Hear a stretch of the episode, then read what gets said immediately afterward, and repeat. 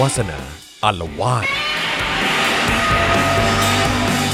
สวัสดีครับ ต้อนรับทุกท่านนะครับเข้าสู่วาสนาอารวาสไลฟ์นะครับประจำวันที่ 13 สิงหาคม 2564 นะครับอยู่กับผม จอห์นวินยูนะครับแล้วก็แน่นอนนะครับอาจารย์วัฒนามารออยู่แล้วนะครับสวัสดีครับอาจารย์วัฒนาอ่าสวัสดีอาจารย์วัฒนาด้วยนะครับนะฮะแล้วก็แน่นอนนะครับดูแลการไลฟ์ของเราแล้วก็ร่วมจัดรายการของเราด้วยนะครับอาจารย์แบงค์มองบนถอนหายใจไปพลางๆนะครับ สวัสดีครับ นะครับ อ่ะโอเค ตอนนี้ก็เอ่อระหว่างที่รอคุณผู้ชมนะฮะเอ่อทยอยกันเข้ามาเนี่ยนะครับ เดี๋ยวก็จะขออนุญาตเอ่อเอ่อแชร์หน่อยละกันนะครับเอ๊ะเกิดอะไรขึ้น อ๋อโอเค มีเสียงซ้อนขึ้นมา เราก็ตกใจนึกว่าอะไร จากคอมอาจารย์แบงค์ใช่ไหม ใช่ใช่ นะครับนะฮะอ่ะโอเคนะครับใครมาแล้วก็อย่าลืมกดไลค์กดแชร์กันด้วยนะครับนะฮะแล้วก็ทักทายเข้ามาได้นะครับ มีอะไรอยากจะฝากบอกอาจารย์วัฒนาก่อนจะเข้ารายการก็บอกได้ด้วยเหมือนกันนะครับ คุณนายเลิฟกิงคองบอกว่า เฮ้ยนั่นมันเสื้อไต้หวันนี่ ใช่ อันเนี้ยใส่มาเพื่อเอ่อเข้ากับธีมของเรื่องที่จะนำเสนอด้วยนะ อ่า คะ โอเคเลยนะครับ เดี๋ยวขอเดี๋ยวขอแชร์ก่อน เดี๋ยวขอแชร์นี้แป๊บนึง คุณใหม่หรือเปล่านะครับบอกว่าสวัสดีครับ ฟังสดจากเกาหลีครับ สุกร์หน้าจะไปรับไฟเซอร์ครับ อาจารย์วิโรธอาลีจะว่างเมื่อไหร่ครับ รออาจารย์วิโรธอีกท่านครับ ใช่ก็อาจารย์วิโรธช่วงนี้ก็ก็ยังเอ่อคิววุ่นๆอยู่นะครับผมนะฮะแต่ว่าก็เดี๋ยวถ้าเกิดมีคิวเดี๋ยวจะเรียนเชิญใหม่อย่างแน่นอนนะครับนะเพราะว่าต้องให้มาเจิมสตูใหม่ด้วยไงเออ ใช่ ไหม ก็คือพอมันเปิดเทอมใหม่อะค่ะ ครับ เอ่อตารางสอนมันก็เปลี่ยนไง อืมอืม ก็เลยเอ่ออาจารย์วิโรธเทอมนี้ก็เลยติดสอนเช้าเช้าวัน เช้าวันอังคาร ใช่ไหม ใช่ ก็เลยอาจจะยัง ใช่ ไม่ได้มา ถูกต้อง นะคะ ครับนะฮะก็เอ่อยังไงเขาเรียกว่าอะไรจะมันจะได้ไม่ไม่กระทบเรื่องของการเรียนการสอนของลูกศิษย์อาจารย์วิโรธด้วยไง อ่าใช่ เออ ใช่ นะครับ เหมือนอาจารย์โกวิทเหมือนกัน อาจารย์กวิทก็เหมือนกัน เอ ค อ รับ เขา นะฮะ มีใครนะ คุณนั้นน่ะ คุณคุณเก็กโก้ป่ะที่บอกว่าอาจารย์โกวิทมาแล้วจะโอนห้าพันนะ อ่าใช่ใช่ อาจารย์โกวิทก็เลยติดสอนเลย ก็เลยต้องรอไปสักพักหนึ่งนะคะ ใช่นะครับ นี่เดี๋ยวเดี๋ยวอันนี้จะพูดเรื่องเสื้อก่อนนิดนึง ครับ ระหว่างรอ เพราะว่าอันนี้เป็นประเด็นที่แบบว่าเวลาโพสต์ลง Facebook หรืออะไรเงี้ยทุกคนเห็นก็จะแบบ มีคนมาถามเยอะมาก ครับ แล้วถามไปไกลถึงแบบชาวต่างชาติในในยุโรปและเอเชียและอะไรเงี้ย ครับ ที่เขาติดตามเรื่องไต้หวันอยู่อะทุก ค ครับ นก็จะมีคนเข้ามาบอกว่า อยากได้เสื้ออยากได้เสื้อ โอ้ สั่งที่ไหนอะไรเงี้ยอยากรู้ เออเออเออเออเออครับผม ก็ต้องบอกว่าเอออย่างแรก ครับ เราเราต้องยอมรับถึงแม้เราจะแบบ คืออันนี้ไม่ใช่เสื้อของสป็อคดักทีวี อ่าใช่ครับ เข้าไป ใช่ ใน ครับ เข้าไปดูในสป็อคดักช็อปจะไม่มี อ่า นะ ส คะ ปอคดักสโตร์ไม่มีครับ อ่า อืม ก็เอ่อเพราะว่าคือเราจะมีเครือข่ายเหมือนภาคีที่แบบว่าสนับสนุนการเรียกร้องประชาธิปไตยในเอเชียใช่ไหม ครับ สนับสนุน movement อย่างแบบ Milky Alliance อะไรเงี้ย อ่าครับ อยู่ในเมืองไทยนะคะแล้วก็ก็จะประกอบด้วยคนที่แบบเอ่อเขาเรียกแหละไรสนับสนุนความเป็นเอกราชและเป็นประชาธิปไตยของไต้หวันเอ่อคนที่สนับสนุนประชาธิปไตยในฮ่องกงอะไรเงี้ย สนับสนุนพันธมิตรชานมอะไรต่างๆนะฮะบางทีถ้าไปไปม็อบก็อาจจะเห็นถือธงต่างๆอยู่ อ่า บ้าง ใช่ นะ ใช่ ฮะ ใช่ใช่ เอ่ออย่างสม่ำเสมอแล้วก็เราก็เราก็เป็นเป็นเฟรนด์กันใน Facebook อะไรเงี้ ครับยแล้วก็เขาก็เขาก็กลุ่มนี้แหละ เขาก็ทำเสื้อนี้ขึ้นมาแล้วเขาก็ติดต่อมาบอกว่า ในฐานะที่วาสนาเป็นหน่วยกล้าตายของ ครับ อุดมการณ์นี้ เออเออเออบ างส่วนก็อยากจะส่งมาให้เป็นของกำนัน อ่าน นะฮะลักษณะก็ปราบปลื้มมาก อ่า ส่งมาให้ปุ๊บก็เห่อะบ้าเห่อะมาก ครับผม คือวันที่มาถึงยังไม่ได้ซักก็ใส่ เออเออเออเออเออเออ แต่นี่ซักแล้ว เออเออ หนึ่งรอบนะ ครั ฮะ บอือฮึ ก็ เพราะฉะนั้นก็คือใครที่อยากได้ล่ะ ก็นี่ไงแล้ว เพราะมีคนถามมาเยอะใช่ไหม ใช่เขาก็เขาก็เป็นเพื่อนเราอยู่ใน Facebook นั่นแหละ ครับ ดังนั้นน่ะแล้วเขาก็เห็นเวลาที่เราโพสต์อ่ะแล้วเขาก็เห็นคนมาคอมเมนต์แหละ เออครับ ว่า ผม แบบว่าคุณอยากได้กัน มีคนกรีดร้องอยากได้กัน เออใช่ แต่ก็อันนี้ก็เข้าใจนะว่าถ้าทำในสเกลใหญ่แล้วทำขายอ่ะมันก็อาจจะทำให้เกิดความเดือดร้อนวุ่นวายได้ เอาเหรอฮะ เพราะว่าอันเนี้ยมันมันคือมันจริง ๆ เกี่ยวกับเรื่องที่เราจะคุยกันวันนี้ด้วยนะครับ คือว่าเอ่อ อันเนี้ยมันไม่ใช่ อันนี้ไม่ใช่ธงชาติไต้หวันนะฮะเดี๋ยวเปิดให้ดู อ่ะเปิดให้ดูครับปึ๊บ อ่ะ อ่าโอ อัน เค เนี้ยอันนี้มันไม่ใช่ธงชาติไตไต้หวันที่เป็นทางการ ครั สา บ ธารณรัฐจีนน่ะไม่ใช่ธงชาติอันนี้ อย่าง ครั ที่ บ เราจะรู้ถ้าคุณเขียนคำว่าไต้หวันลงไปในอะไรนะ ใน ใน ในแชทหรือในอะไรเงี้ย ครับ แล้วอีโมจิคอนที่มันขึ้นมามันจะเป็นธงไต้หวันอีกแบบหนึ่ง ที่เป็นสีแดงกั เป็ บ น น้ำ พื้น เงิน สีแดงแล้วก็ตรงมุมเนี่ย อ่าจะ เป็น มีสีน้ำเงินอยู่ แล้วก็มีพระอาทิตย์สีขาว ครับ อยู่ ผม นะ อ่า ฮะ ใช่อันนั้นอันนั้นคือที่เราคุ้นตา ใช่อันนั้นคือธงอย่างเป็นทางการ ครับ ที่เราเห็นกันเป็น เอ่อ ประจำ ทีนี้ทีนี้ก็มีกลุ่มคนที่อยู่ในไต้หวันจำนวนมากอะ่ะเขาเรียกร้องอยากจะเปลี่ยนธงชาติอันนั้น เพราะเหตุว่ามันมีภูมิหลังมาก็คือว่า ไอ้ส่วนที่เป็นสีน้ำเงิน พื้นหลังสีน้ำเงินแล้วมีพระอาที่สีขาว ค อะ่ะ รับ มันคือสัญลักษณ์ของพรรคก๊กมินตั๋ง อ่า อ่าซึ่งเป็นพักของเจียงไคเชก ครับ ซึ่งเป็นคนย้ายมาเอ่อสถาปนารัฐบาลพัฒถิ่นที่เกาะฟอง ครับ ฟองโมซาใช่ไหม ค ที รับ นี้ทีนี้มันก็เหมือนแบบ สมมติธงชาติไทยมีรูปแม่พัทธรณีอยู่บีบมวยมวยผมอะเออ คือแบบ เข้าใจ พอตอนนี้ไต้หวันเป็นประเทศประชาธิปไตยแล้ว อืม มีพรรคการ มีการเลืเมืองอก หลายพรรตั้คง แล้ว อะไรอย่างงี้ มีการเลือกตั้งแล้วแบบ ไม่ใช่ว่าประธานาธิบดีทุกคนมาจากพรรคก๊กมินตั๋งหมดเลยอะไรเงี้ย มันก็มีบอกว่ามันมันก็เลยมีคนมีความเห็นว่าแบบ เออมัน มันไม่ควรจะมีจะมีธงของพรรคก๊กมินตั๋งอยู่ที่มุมของธงชาติอะไรเงี้ยมันประหลาดก็ก็มี movement ที่อยากจะแบบ อยากจะเปลี่ยนธงชาติอะไร ครับ เงี้ยแล้วก็ก็มีมีข้อเสนอว่าให้ อันอันนี้ก็เป็นธงรูปแบบหนึ่งที่เขาเสนอมาให้ทำนะฮะว่า เออเราก็เราก็เป็น เราก็เป็นรูปเกาะฟอร์โมซาเกาะไต้หวันละกันอะไร ครั เงี้ บ ย ครับ เอ่อแต่อันเนี้ยก็เป็นอาจจะอาจจะมองได้ว่าเป็นจากขั้วตรงข้ามทางการเมือง ก็คือพักประชาธิปไตยก้าวหน้าพัก DPP ของประธานาธิบดีไส้หยิงเหวินคน ครับ ปัจจุบันเนี่ยเอ่อสีประจำพักเขาเป็นสีเขียวไง อ่ เวลาเขาแข่งกัน ใช่ไหมอย่างของเมืองอย่างของไทยเนี่ยมันก็มีแบบอะไรประชาธิปัตย์สีน้ำเงิน อ่าใช่ ก้าวไกลสีส้ม อ่า เพื่ ใช่ อไท ใช่ ย ใช่ สีแดง อะไรอะไรประมาณ ป เนี้ยระมาณ เออ นั้น ครับ ใช่ไหม ผมครับ แต่ ผม แล้วของไต้หวันเนี่ยเขาก็จะแบบว่าเขาก็จะก็เป็นต่างสีน้ำเงิน แล้วก็ DPP เนี่ยสีเขียว เออ มันก็คือแล้วเวลาเครือข่ายของ DPP เขาก็จะเรียกแพนบลูอะไรเงี้ย อ่า เอ้ยแพน เอ้ยแพน กรีน green แพนกรีน แล้วก็เครือข่ายของโกมินตังเขาก็เรียกแพนบลูทีนี้เอ่อดังนั้นน่ะไอไอธงที่เขาเสนอมา มันก็เขียวมากเนี่ยเอออันนี้ มันก็ก็เป็น จะเหมือนเป็นการพาดพิงไปถึง DPP ได้ เออมันก็คือเป็นเป็นฝั่ อ้ ง ว ตรงข้าม นี่คือ อะไรเงี้ย คือธงของ DPP แล้วไงเอออะไรเงี้ยใช่ไหมเออเออ ซึ่งก็ซึ่งก็นี่นี่นี่ในคอมเมนต์คุณนพนันได้ได้มี อ่า มี ใช่เขาเขาโชว์รูปธงไต้หวันให้ดู ใช่ ถูกต้องธงไต้หวัน ใช่ อันเนี้คยรับ ที่ที่พูดถึงที่มันเป็นตรงมุมมันเป็นธงของพรรคก๊กมินตั๋งอะไร ใช่ เงี้ยแต่ทีเนี้ยไอิทั้งหมดนี้คือรอคนเข้ามาฟังนะฮะ อืมอืมครับผม คือว่าทั้งหมดนี้ประเด็นก็คือว่าไอ้ธงชาติไต้หวันที่มีธงก๊กมินตั๋งอยู่อ่ะ อ่า มันก็แสดงเจตนารมณ์ว่า สักวันหนึ่งอยากจะกลับไปเป็นประเทศจีนเนี่ย อ่าอ่า อยา เข้าก ใจ กลับไปรวมกับจีนในรูปแบบใดรูปแบบหนึ่ง ครั อะ บ ไรเงี้ย ครับ ก็คือก็ก็ยึดมั่นในในอุดมการณ์จีนเดียว อืม เพราะว่าเป็นสีแดง อ่ารับ คือ ผ ธ ม งแดงเนี่ยคือสีแดงมันคือสีของจีนเนี่ย ครับครับ เอออแล้วก็แต่ว่านึกออกไหมธงแดงของสาธารณรัฐประชาชนจีนมันก็มีดาวห้าดวงใช่ไหม ครับ เป็นสีเหลืองอันนั้นก็คือจีนจีนภายใต้พรรคคอมมิวนิสต์แล้วพอจีนภายใต้พรรคก๊กมินตั๋งก็เป็นธงแดงแล้วก็มีตรงมุมมุมๆเนี่ยเป็นเป็นธงพรรคก๊กมินตั๋งดังนั้นน่ะไอ้ธงชาติไต้หวันที่เป็นอยู่นะวันเนี้ยมันก็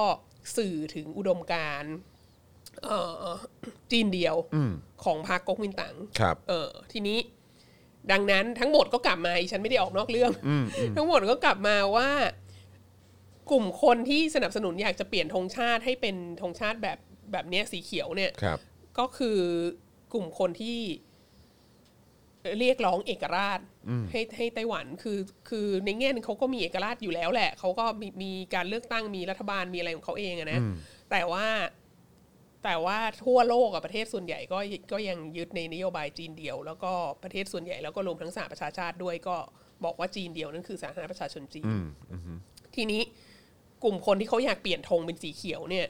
เขาต้องการจะเปลี่ยนชื่อประเทศเป็นประเทศไต้หวันน่ะ อ่าครับ เอ ผ อ ม เราไม่ไปยุ่งกับจีนเดียวก็มีจีนเดียวอยากอยากมีจีนเดียวก็จีนเดียวไปเลย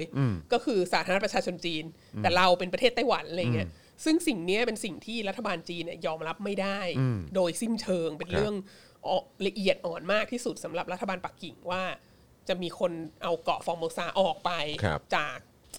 บูรณภาพดินแดนแห่งสาธารณรัฐประชาชนจีนอันเนี้ยถือว่าเป็นการละเมิดอธิปไตยของสาธารณรัฐประชาชนจีนอะไรเงี้ยทั้งทั้งที่จริง ๆ แล้ว สาธารณรัฐประชาชนจีนก็ไม่ได้มี อำนาจเข้าไปควบคุมดูแลกฎหมายของจีนก็ใช้บนเกาะฟอร์มูซาไม่ได้อะไรเงี้ครับยแต่ว่าเขาแบบในทางนโยบายแล้วอ่ะ เขาเคลมว่ามั นเป็นสิ่งที่ยอมรับไม่ได้ ที่คนจะบอกว่าเกาะฟอร์มูซาเนี่ยมันเป็นประเทศอีกประเทศหนึ่ง อ่า อะไรเงี้ เข้าย ใจ เออที่พูดมาทั้งหมดก็คือดังนั้นเนี่ยถ้า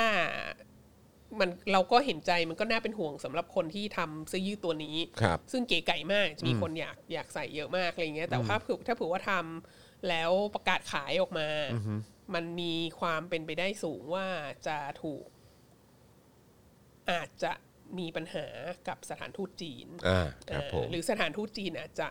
มันมีปัญหาด้วย มามีปัญหากับรัฐบาลไท ย แล้วรัฐบาลไทยก็อาจจะตามมามีปัญหากับกับกับคนทำอะไรเงี้ย อ่าเข้าใจ ดันั้นมั เข้าใจ ก็ ก็ มัน คือ ก็สุ่มเสี่ยงหน่อย ก็คือเดี๋ยวสถานทูตหรือว่าทางรัฐบาลจีนก็อาจจะมีการแบบว่ากดดันมาอะไรแบบนี้ แล้วก็มาให้ทางการไทยเนี่ยช่วยจัดการคนที่ขายเสื้อเหล่านี้ด้วย ใช่ อะไรอย่างเงี้ย ถูก คือ ต้อง มันมีความเป็นไปได้สูงครับ ด้วยความเป็นอารมณ์รับบรรณาการนะฮะ เออแล้วแล้วที่ผ่านมาเขาก็เขาก็มีพฤติกรรม ก็ การ มีอะไรประมาณนี้เสมอ การแบบลง Facebook ครับ วิพากษ์วิจารณ์คือหมายถึง Facebook สถานทูตก็อาจจะมีเมสเซจออกมาว่า ค แบ รั บบ อย่างนี้ไม่น่ารักนะนี่ไม่ถูกต้องอันนี้ไม่เป็นไปตามนโยบายของรั ห ฐ รือว่า บา อันลนี้ไม่ได้มีความเข้าใจที่แท้จริงอะไรอย่างเงี้ยไม่ได้มีความรู้ที่แท้จริง ความรู้ที่ถูกต้องอะ เอ ไรแบบ ออันนี้นี้ไม่เข้าใจประวัติศาสตร์ ใช่ใช่ใช่ใช่ อันนี้เป็นเฟก อันนี้อันนี้อันนี้เราเห็นบ่อย อันนี้เราเห็นบ่อย ทำให้ ครับ เกิดความเข้าใจผิดอะ ค ไร รับ เงี้ยไม่ ครับ ถูกต้องได้นะ ครั คะ บ ซึ่ง ครับ เราก็เราก็เราก็เห็นใจคนที่เขาทำเสื้อยืดอะนะเขาก็อาจจะเอ่ออ่ะอาจจะยังไม่สะดวกใจที่ที่จะเอ่อทำขายในวงกว้าง ครั อะ บ ไรเงี้ ผ ย ม แต่ก็ก็ก็ก็คิดว่าเขาก็เขาก็ปรับลืมที่มีคน อยาก ชื่น ได้ ชื่น เนอะ ชมอยากได้เยอะ แต่ว่าการการจะทำออกมาเนี่ย ค มั รับนมีความสุ่มเสี่ยงพอสมควร อ่าครับผม จริงๆเนี่ยในประเทศเนี้ยแค่แบบอะไรนะ เสื้อดำแล้วมีมีสี่เหลี่ยมที่แบบสีขาวแดงอะ อ๋ออ๋ออ๋อใช่ใช่ ก็ ใช่ ยังแบบ โอ้โห ติดคุกอะไรกันไป เขา ตั้ง ก็ เท่าไหร่ บอกว่าโอ้โห ธง อันนี้จะเป็นพวก สาธารณรัฐไทย เออสหสหส ส ห หพั พัน น ธ ธรั รัฐ ฐ ไท ไท ย ย อะไรประมาณนี้เอ เอ อ อ ใช่ใช่ คือแค่นั้นน่ะ แค่นั้นก็ยังดิ้นกัน เป็น ขนาดนั้น เรื่องใหญ่ ช่ ขนาดนั้น ใช่ใช่โอ้เป็น นะ คือแค่แค่เสื้อลายกระถึงหนึ่งแค่นี้ก็เป็นภัยต่อความมั่นคงได้ขนาดนั้นครับนะฮะเพราะฉะนั้นคือจะไม่แปลกใจเลย ถ้าสมมุติว่าทำเสื้อแบบนี้ผลิตขายเป็นจำนวนมากปุ๊บเนี่ยเราจะมีคำสั่งจากเบื้องบนนะฮะเออเหนือเส้นศูนย์สูตรไป เออ นะครับ เออ นะฮะ จากปักกิ่งหรือส่งตรงมาสถานทูตจีนในไทยให้ เออ ให้ให้ติดต่อกับทางการไทยให้จัดการก็ได้อะไรอย่างเงี้ยเอ เออ อคืออย่าง เงี้ยมัน มันเป็นเรื่องอะไรที่ที่เราเห็นกันได้ว่ามันเกิดขึ้นได้แน่นอนนะครับ มันดังนั้นก็ นะอ่ะก็อดใจรอหน่อยละกัน ค่ะ นะครับ ค่ะ เดี๋ยวรอดูจังหวะนะครับ แต่ว่านะครับเสื้อที่คุณสามารถสั่งซื้อได้ตลอดเวลานะครับ ก็คือเสื้อจาก Spoke Dark Store นั่นเอง นะครับนะ เพื่อนนะ นี่วันนี้ใส่เสื้อลายเจอข่าวตื้นมาด้วยเพราะว่าเจอข่าวตื้นตอนใหม่เพิ่งออนไปวันนี้ อ่าน นะครับเพิ่งออนไปเมื่อตอนช่วงเช้านะครับ แล้วก็กระแสตอบรับดีมากเลยนะครับ ใครยังไม่ได้ดูก็สามารถไปติดตามดูย้อนหลังกันได้นะครับ แล้วก็เอ่อเมื่อวานพ่อหมอส่งลายเสื้ออันใหม่มาให้ดูสองลาย เออ โอ้โห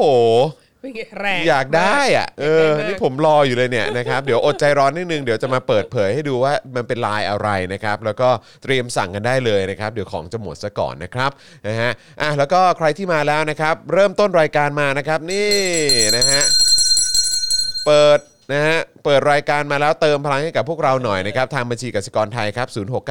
0698975539 หรือสแกน QR Code ก็ได้นะครับ ช่วยกันเติมพลังชีวิตให้กับพวกเราหน่อยนะครับ เป็นการต้อนรับนะฮะ วาสนาอารวาสในสัปดาห์นี้นะครับนะฮะอาจารย์วาสนากลับมาแล้วหลังจากห่างหายกันไป 1 สัปดาห์ สวัสดีคุณพิพิธด้วยนะครับ คุณกุลพิพิธนะครับ คุณไมเคิลสวนเมธานนท์นะครับ คุณชาร์ตแครีนะครับ คุณทวัตสวัสดีนะครับ สวัสดีทุกทท่านเลยนะครับนะฮะ แล้วก็เอ่อ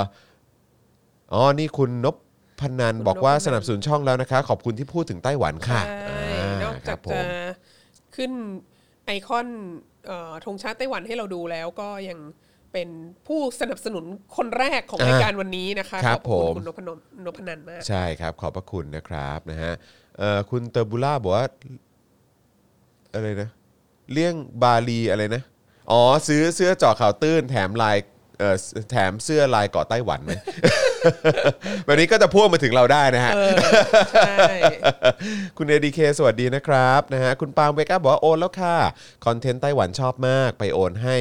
เอ่อโค้ชมาแล้วด้วยโหขอบคุณคุณปาล์มนะครับ คุณปาล์มนี่น่ารักมากเลยนะครับ เป็นแฟนตัวยงของพวกเรานะครับ คุณปาล์ม BNC บอกว่าโอนเป็นกำลังใจให้อาจารย์วัฒนาแล้วครับ 112 บาท ขอบคุณค่ะ ขอบคุณมากเลยนะครับนะแล้วก็นอกจากนี้นะครับ คุณยังสามารถสนับสนุนพวกเราได้นะครับ ผ่านทาง YouTube Membership นะครับ กดปุ่มจอยหรือสมัครได้เลยนะครับ ข้างปุ่ม subscribe นะครับ แล้วก็เอ่อไปเลือกแพ็กเกจในการสนับสนุนกันได้นะครับ แล้วก็นอกจากนี้นะครับ ก็อย่าลืมกดกระดิ่งนะฮะหรือว่าสั่นระฆังไว้ด้วยนะฮะจะได้เตือนทุกๆ ครั้งนะครับ ที่มีคลิปใหม่มาให้คุณได้ดูกันนะครับ รวมถึง Facebook Supporter นะครับก็สามารถไปกดปุ่มกันได้เลยที่หน้าแรกนะครับ ในแฟนเพจนะครับ Daily Topics นะครับใน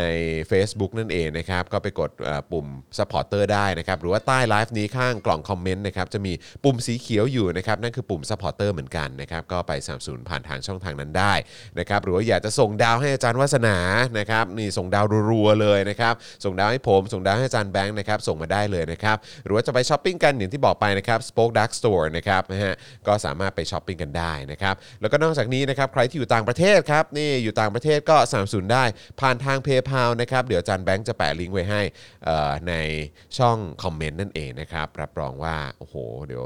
เอ่อถ้าสนับสนุนเข้ามาเราก็จะได้มีคอมเมนต์เอ่อคอนเทนต์ใหม่ๆให้คุณติดตามกันอยู่เรื่อยๆนะครับนะฮะอ่ะโอเคไหนขอดูคอมเมนต์หน่อยคุณมุกก็มาแล้วนะครับคุณโมบอกว่าแอบส่งดาว มาแล้วนะคะอ่าขอบคุณมากนะครับเอ่ออ๋อแอบมาส่งดาวตอนฟังตะแถลง น่าจะหมายถึงคนที่นามสกุลขึ้นต้นด้วยตะหรือเปล่านะครับนะฮะ ใช่ เอ ใช่ อ นึกว่าแบบแวะมาส่งดาวก่อนแล้วก็ไปกินนะมาสมัน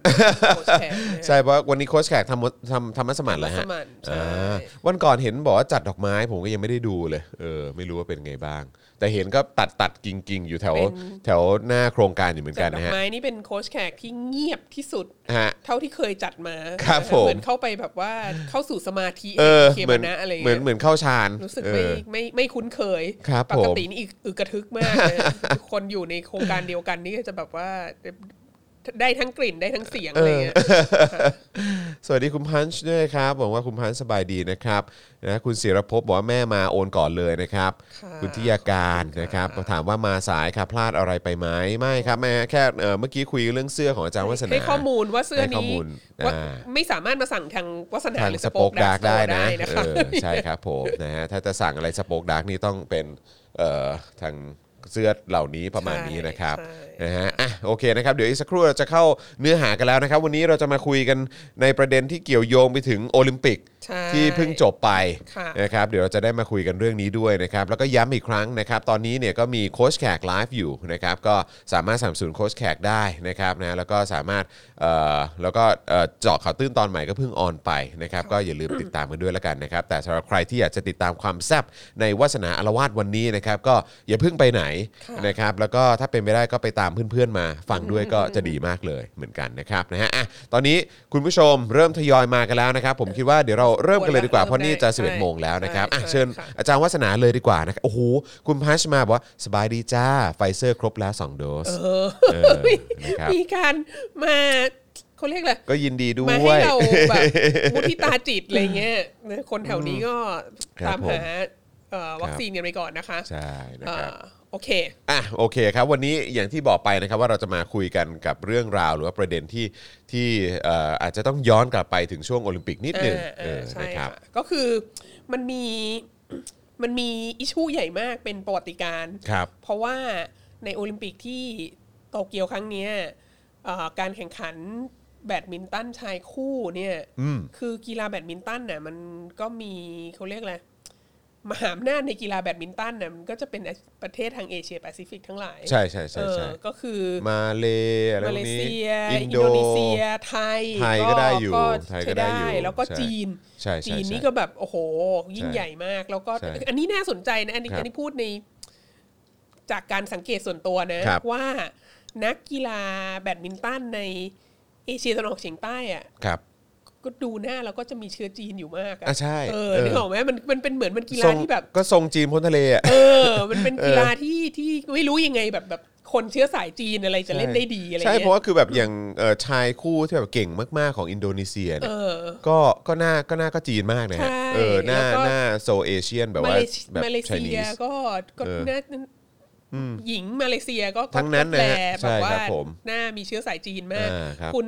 รัชนกอินทนนท์ก็ ก็นิดนึงนะ ก็แหล ก็รู้สึกนะ หัว เออ เฉียวเหมือนกันอะไรเงี้ย เออใช่ใช่ใช่ใช่ อาจจะอาจจะไม่รู้ว่ามี อ่าฮะ มีส่วนผสมมากน้อยแค่ไหน แต่ก็แต่ก็ไม่ใช่ทั้งหมดนะครับ เออ เออ ใช่ แต่ว่าก็ ใช่ คือแบบว่าเราก็สังเกตเห็นได้ว่าเออ ก็มีจำนวนเยอะมาก ใช่ ที่ที่เราพอจะ identify ได้ว่าเออ ใช่ สงสัยจะมี ใช่ เออแบบบรรพบุรุษหรืออะไรแบบนี้เป็นชาวจีนหรือเปล่า ะไงี้ยเป็นเป็นกากีนังกับเราหรือ เออเปล่าะไเงี้ย ครับผม เออทีนี้ก็นั่นแหละสาธารณประชาชนจีนก็ก็เป็นก็เก่งมากใช่ไหมไอ้แบดมินตันเนี่ยทีนี้แบดมินตันชายคู่เนี่ย ครับ มันเกิดเหตุก็คือว่ารอบชิงชนะเลิศเนี่ย อันนี้อันนี้แซบจริง เออรอบ ค ชิงชนะเลิศเนี่ยเป็นเอ่อการแข่งขันระหว่างสาธารณประชาชนจีนกับไชนีสไทเปอ่า ครับผม แล้วแข่งกันแล้วปรากฏว่าไชนีสไทเปชนะ แล้วมันก็เลยทำให้ มันก็เลยทำให้เกิดความกระอักกระอ่วนมากในวาระแห่งการขึ้นโพเดียมรับเหรียญเพราะว่าอย่างแรกก็คือไอ้ไชทุกคนก็เห็นก็คือก็แบบไอ้ไชนีสไทเปมันคืออะไรวะ เออ คือมันมีธงแปลกๆ ในโอลิมปิกครั้งนี้ใช่ไหมอย่างเช่คนรับ รัสเซีย ROC ที่เขาต้องเป็น ROC เพราะว่าเหมือนเขาเหมือน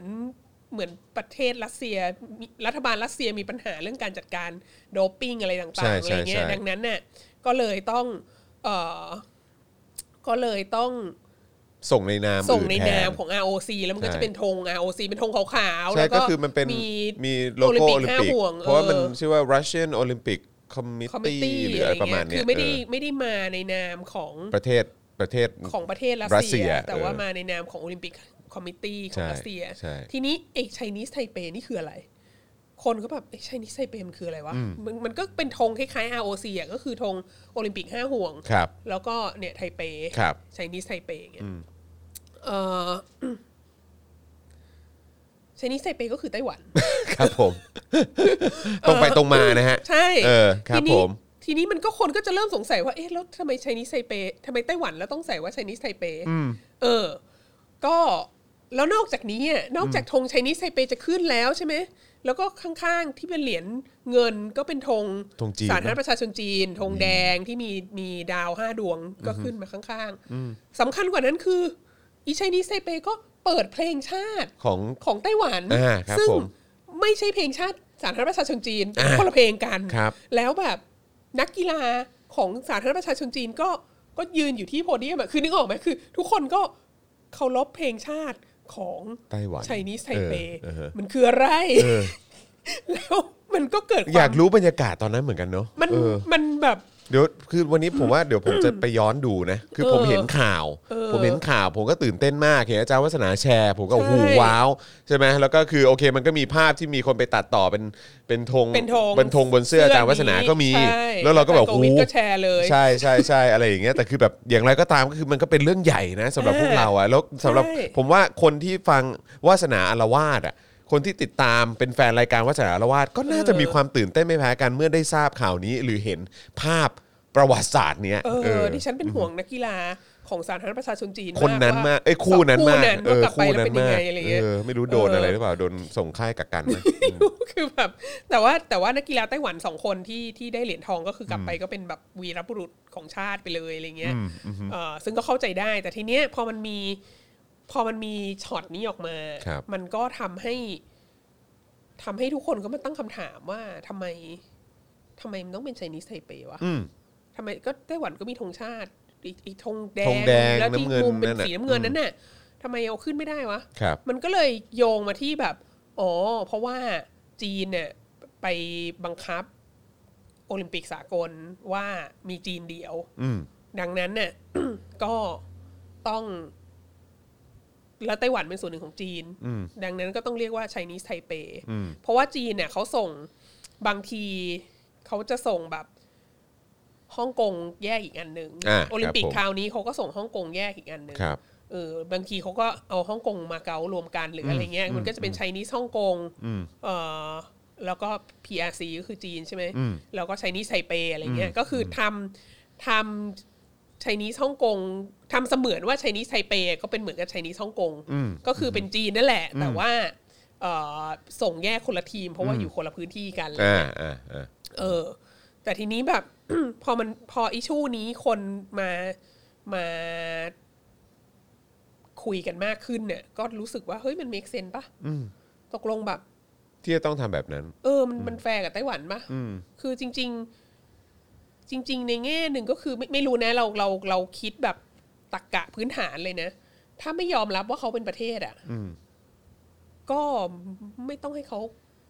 มาแข่งด้วยปะ อืม เออ คือถ้าคุณถ้าคุณไม่ยอมรับคุณก็ไม่ต้องมาแข่งสิ เออ คือถ้าคุณไม่เห็นด้วยกับกติกา ใช่ ส่วนกลางหรือว่า ใช่ ความเห็นของคนส่วนรวม เอออแล้วถ้าถ้าถ้าคุณไม่เห็นด้วยว่าว่าเขาเป็นประเทศ แล้วคุณให้เขามาแข่งทำไม แล้วเขามาแข่งถึงขั้นแบบ ชนะได้เหรียญเนี่ย อืม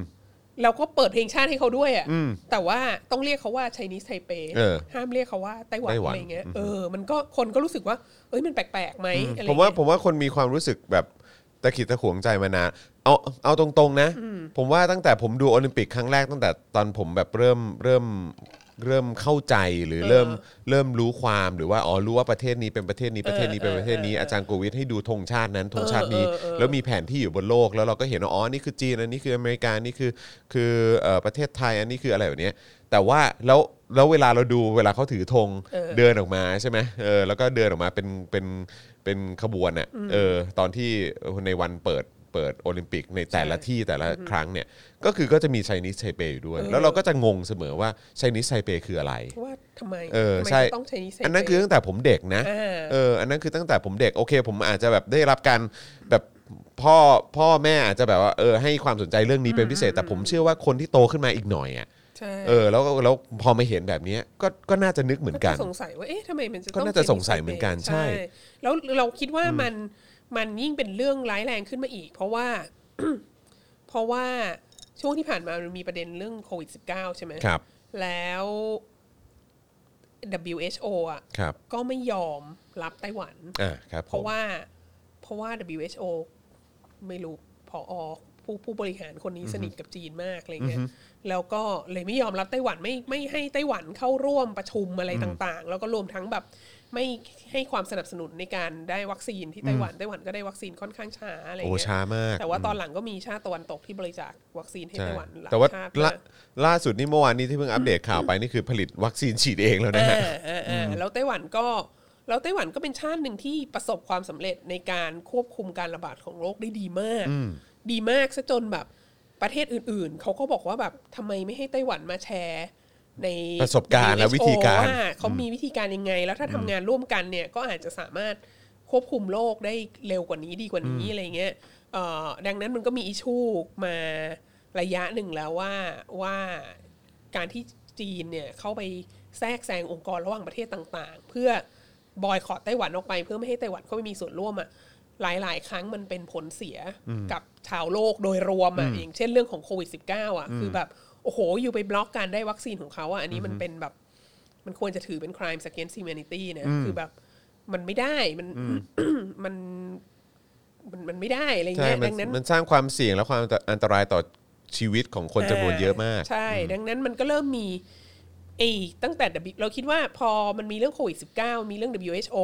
มาเนี่ยแล้วพอมาถึงไต้หวันเอ้ยพอมาถึงโอลิมปิกคณะกรรมการโอลิมปิกสากลเนี่ยมันก็เป็นคำถามอีกว่าแบบเฮ้ยอันนี้มัน make sense ป่ะ ก็ให้เขามาแข่งแล้วเขาก็ได้เหรียญทองและอะไรเงี้ยคือแบบเขาก็เป็นส่วนสำคัญของการแข่งขันน่ะ เขาก็เป็นคนเหมือนกันแล้วเขาก็มี เออ ความสามารถเหมือนกันแล้วเขาก็ เออแล้วเขาก็ แข่ง มี จะได้เหรียญเหมือนกัน เขาก็มีทีมของเขามาและอะไรต่างๆ แล้วแล้วแล้วก็แล้วก็ไม่ยอมเรียกชื่อประเทศเขาอะไรเงี้ย เพราะว่ามีความสัมพันธ์กับรัฐบาลจีนอะไรเงี้ย ก็มันก็เลยเกิดเป็นคำถามขึ้นมาเยอะ แล้วที่น่าสนใจกว่านั้นก็คือว่า ไอ้เจ้าภาพเองอ่ะก็แส ญี่ปุ่ บ นไง ไงญี่ปุ่นเนี่ย ญี่ ก็ ปุ่น แส ไง บไง เออ คือคิดว่า เจ้าภาพอะก็แสดงความแห่แหนเนี่ย เออ เจ้าภาพก็มีความเห่อ กับไชนีสไทเปเนี่ยมาก แล้วก็ความน่าสนใจก็คือเอ่อเขาเรียกอะไรผู้บรรยายของญี่ปุ่น แล้วรู้สึกตอนหลังมีข่าวว่าผู้บรรยายของเกาหลีใต้อะที่แบบสสำนักข่าวใหญ่ของญี่ปุ่นกับสำนักข่าวใหญ่ของเกาหลีใต้ที่นำเสนอข่าวนี้อะก็เรียกทีม ไต้หวันว่าทีมไต้หวันแล้วก็เรียกเวลาภาคก็เรียกทีมไต้หวันตลอดเวลา เออ แล้ว แล้วฝ่ายจีนเนี่ยก็โกรธมากเรื่องนี้อะไรเงี้ยเอ่อสำนักข่าวของจีนก็ออกข่าวว่านี่มันเป็นการเล่นสกปรกของญี่ปุ่นกับเกาหลีอะไรเงี้ยแบบ มันเรียกอย่างนี้ได้ยังไงอะไรเงี้ยมันไม่ใช่ไต้หวันมันคือไชนีสไทเปอะไรเงี้ยแต่แบบนึกออกไหมเวลานำเสนอที่ข่าวออกไปทุกคนก็เรียกว่า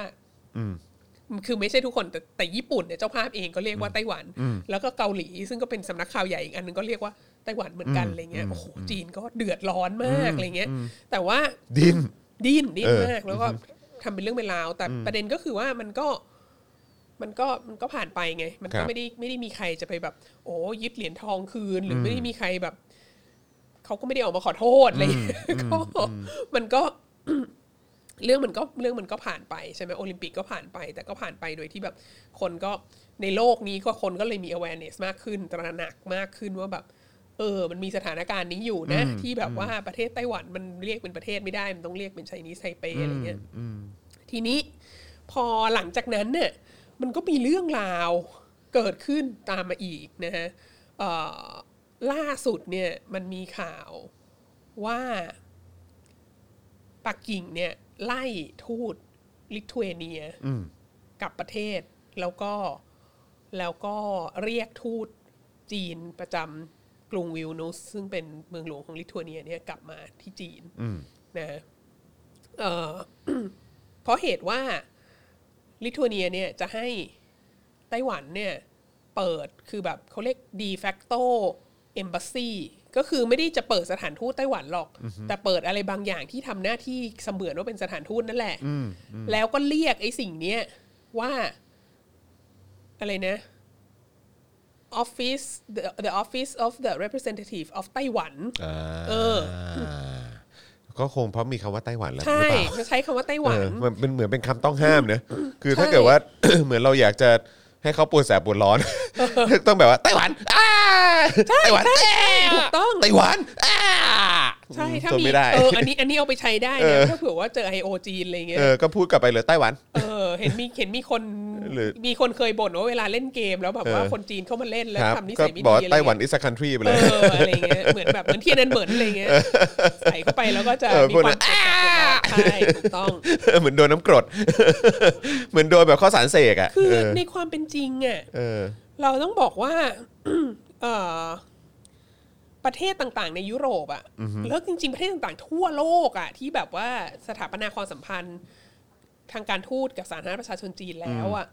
ส่วนใหญ่อะเขาก็มีออฟฟิศตัวแทนของไต้หวันอยู่ในประเทศทั้งนั้นแหละ อืมก็ ประ เพ เท ราะ ศไทย เขา ก็มี เขาก็ต้องอะไรทำมาค้าขายอะไร ใช่ กันด้เขาวย ก็ยังคง ใช่ไหม ทำมา ฮะ ค้าขายอะไรกับไต้หวันต่อไปใช่ไหมแต่ว่าในยุโรปอะประเทศอื่น ๆ เท่าที่ผ่านมา ครับ เขาก็จะเรียกว่า represent- representative of Taipei อ๋อ เอ โอเค อพอพูดว่าไทเปมันก็เหมือนแบบเป็นตัวแทนจากแบบจังหวัดหนึ่ง จากเมืองนี้นะ ขจีอะไรเงี้ยเป็นตัวแทนจากเมืองนี้อะไรเงี้ยแต่ว่าลิทัวเนียเนี่ย พูดไต้หวัน ก็ เลย จะบอกว่า representative of ไต้หวัน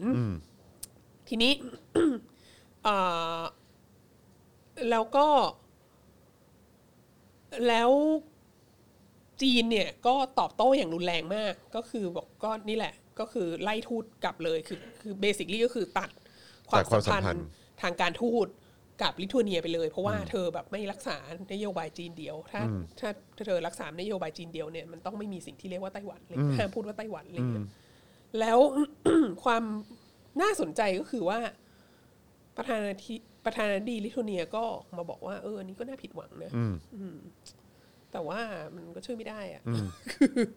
เราเป็นประเทศเอกราชอะเราก็จะค้าขายกับใครมันก็เรื่องของเราไหมแล้วอันเนี้ยมันก็ไม่ใช่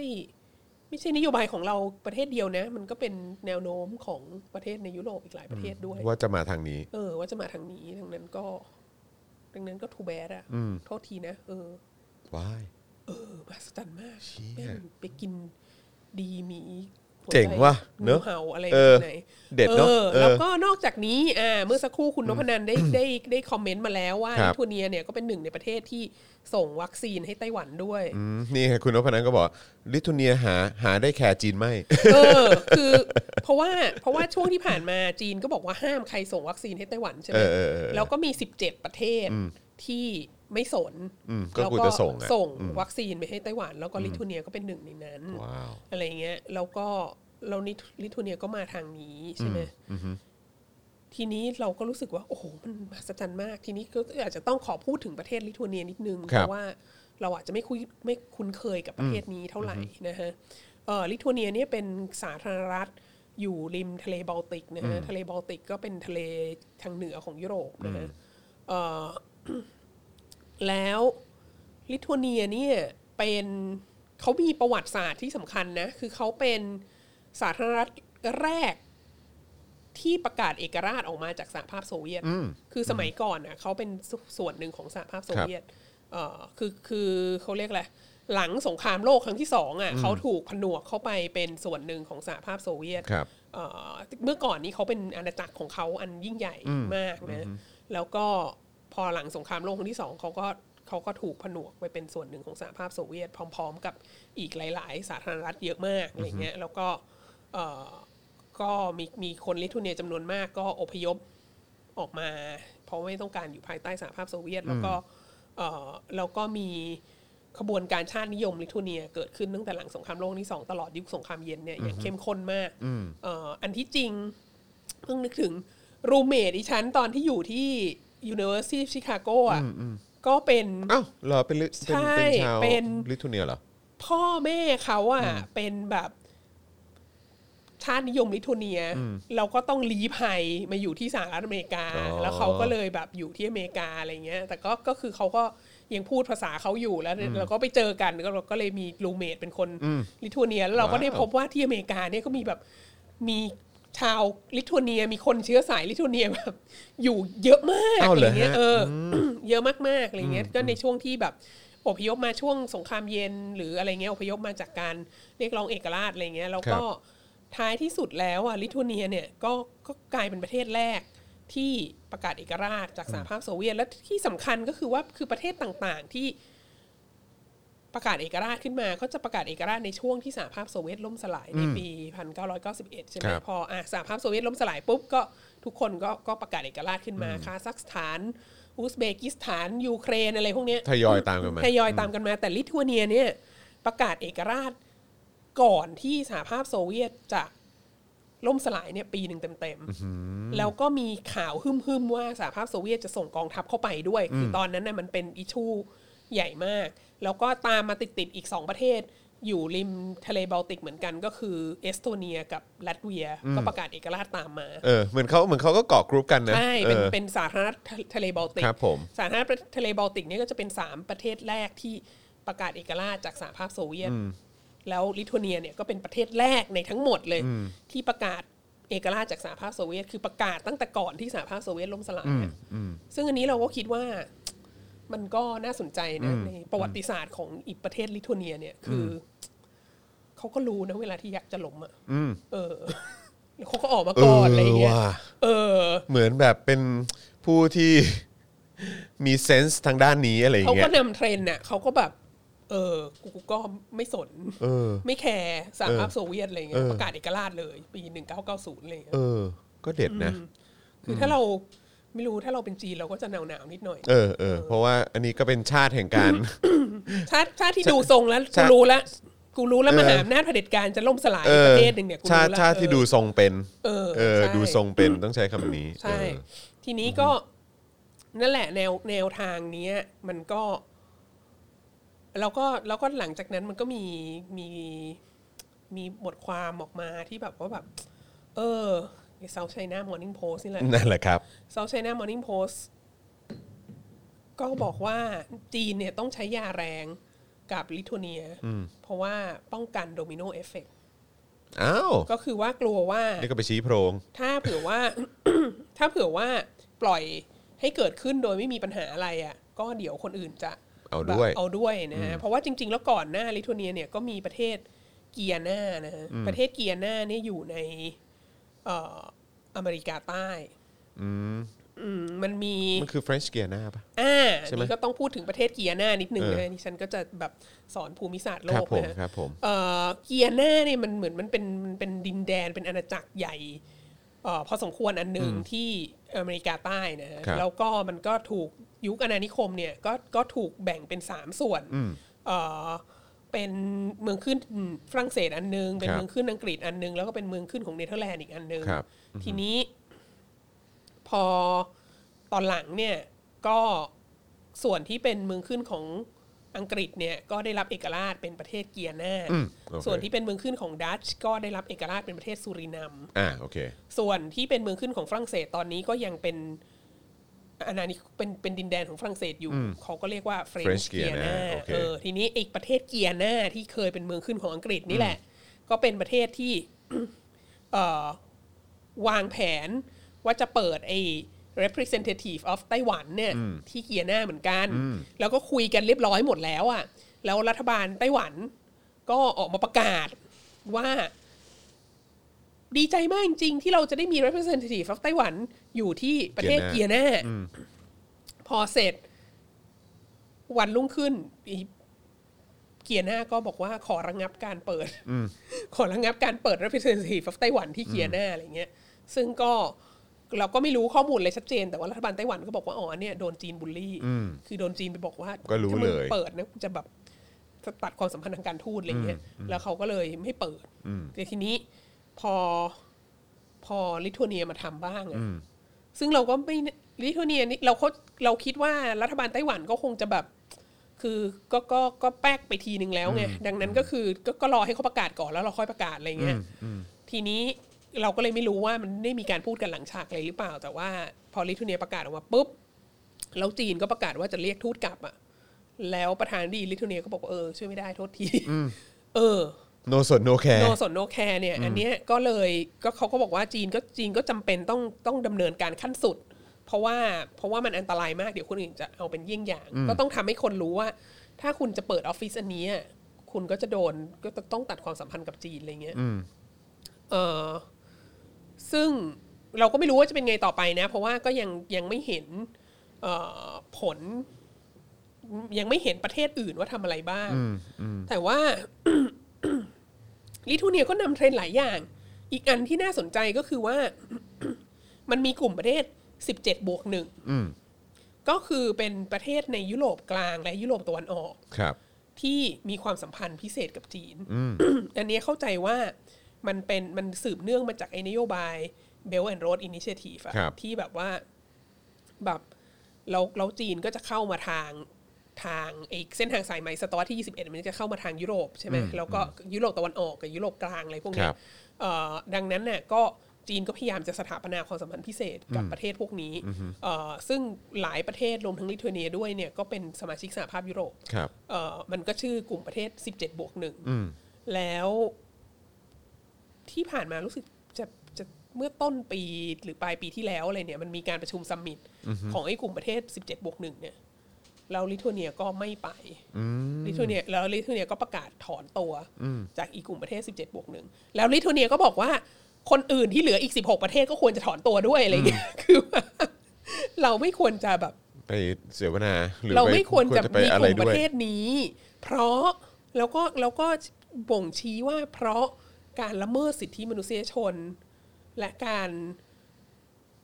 การเป็นอุปสรรคต่อประชาธิปไตยในไต้ในฮ่องกง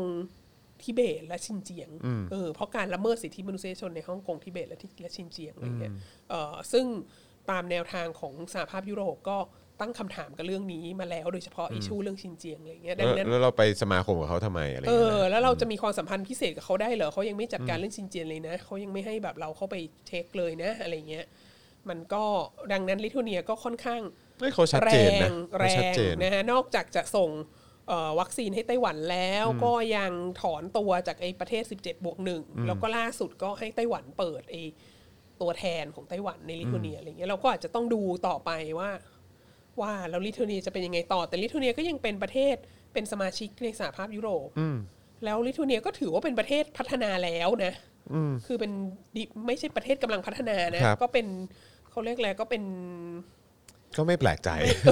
คือไม่ไม่ไม่ไม่ใช่ประเทศกระจอกอ่ะ คือ คือ ไม่ใช่ประเทศที่ต้องรับความช่วยเหลือ ไม่มันมันค่อนข้างชัดเจนว่าเออถ้าเกิดประเทศที่สแตนด์อัพกับอะไรแบบเนี้ยเออแล้วก็เน้นในเรื่องของสิทธิมนุษยชน แล้วก็เออเน้นถึงเรื่องแบบ อะไรฟรีดอมอะไรพวกเนี้ยคือก็ชัดเจนเลยว่าโดยส่วนใหญ่จะเป็นประเทศที่พัฒนาแล้ว แต่เราเราคิดว่าอีกอีกประเด็นหนึ่งอ่ะมันอาจจะ เราคิดว่าอันนี้มันเป็นผลจาก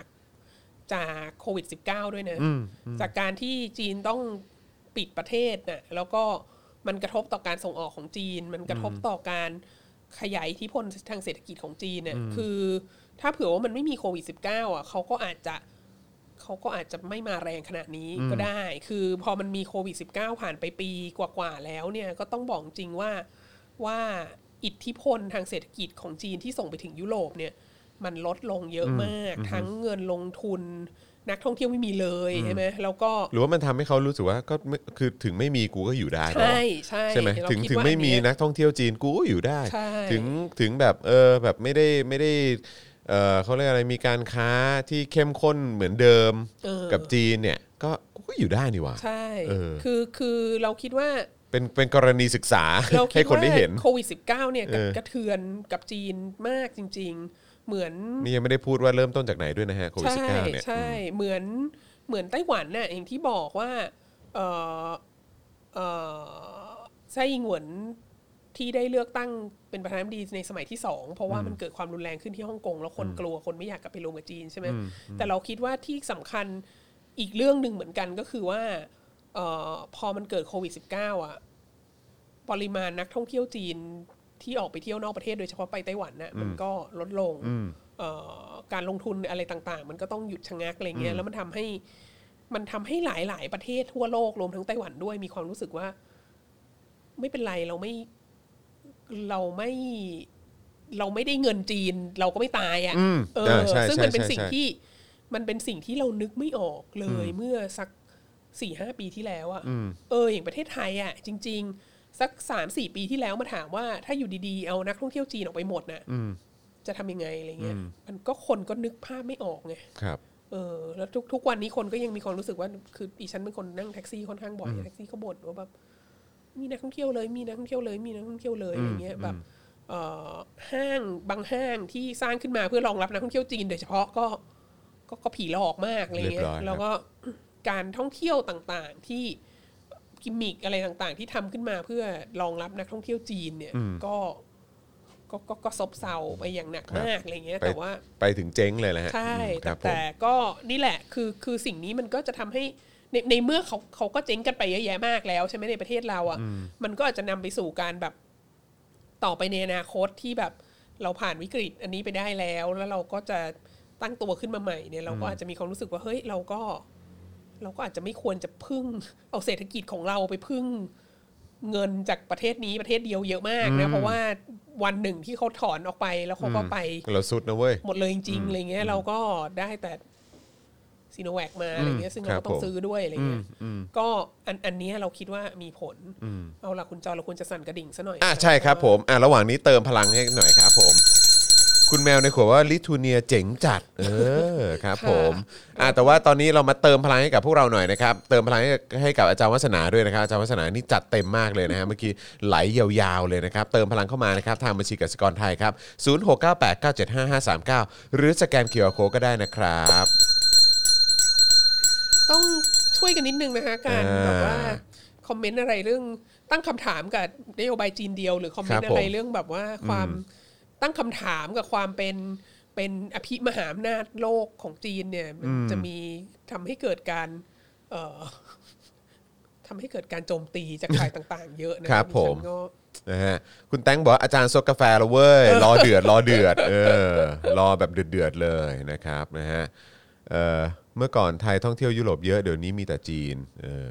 เดี๋ ลิ ยวนี้ ทัวเนียไหนแน่มาก เดี๋ยวนี้จีนก็ไม่ท่องเที่ยวยุโรปเหรอ ใช่ คือตั้งแต่มีโควิด -19 เนี่ย คือไปไหนไม่ได้เอ คือ อ เห็น นี่เขาเลยมาเน้นท่องเที่ยวในประเทศตัวเองไง ใช่ ออ แล้วเขาก็ออกนโยบายมาแล้วว่าเขาจะเน้นท่องเที่ยวในประเทศตัวเอง ซึ่ง ใช่ หมายความว่าโควิดผ่านไปแล้วอ่ะมันจะมีนักท่องเที่ยวจีนไปที่อื่นอีกหรือเปล่าอะไร ใช่ เงี้ย ใช่ถูกต้องนะครับ คือคือต้องต้องบอกว่าประสบการณ์ที่ตัวเองเจอมาโดยตรงนะฮะก็คือว่า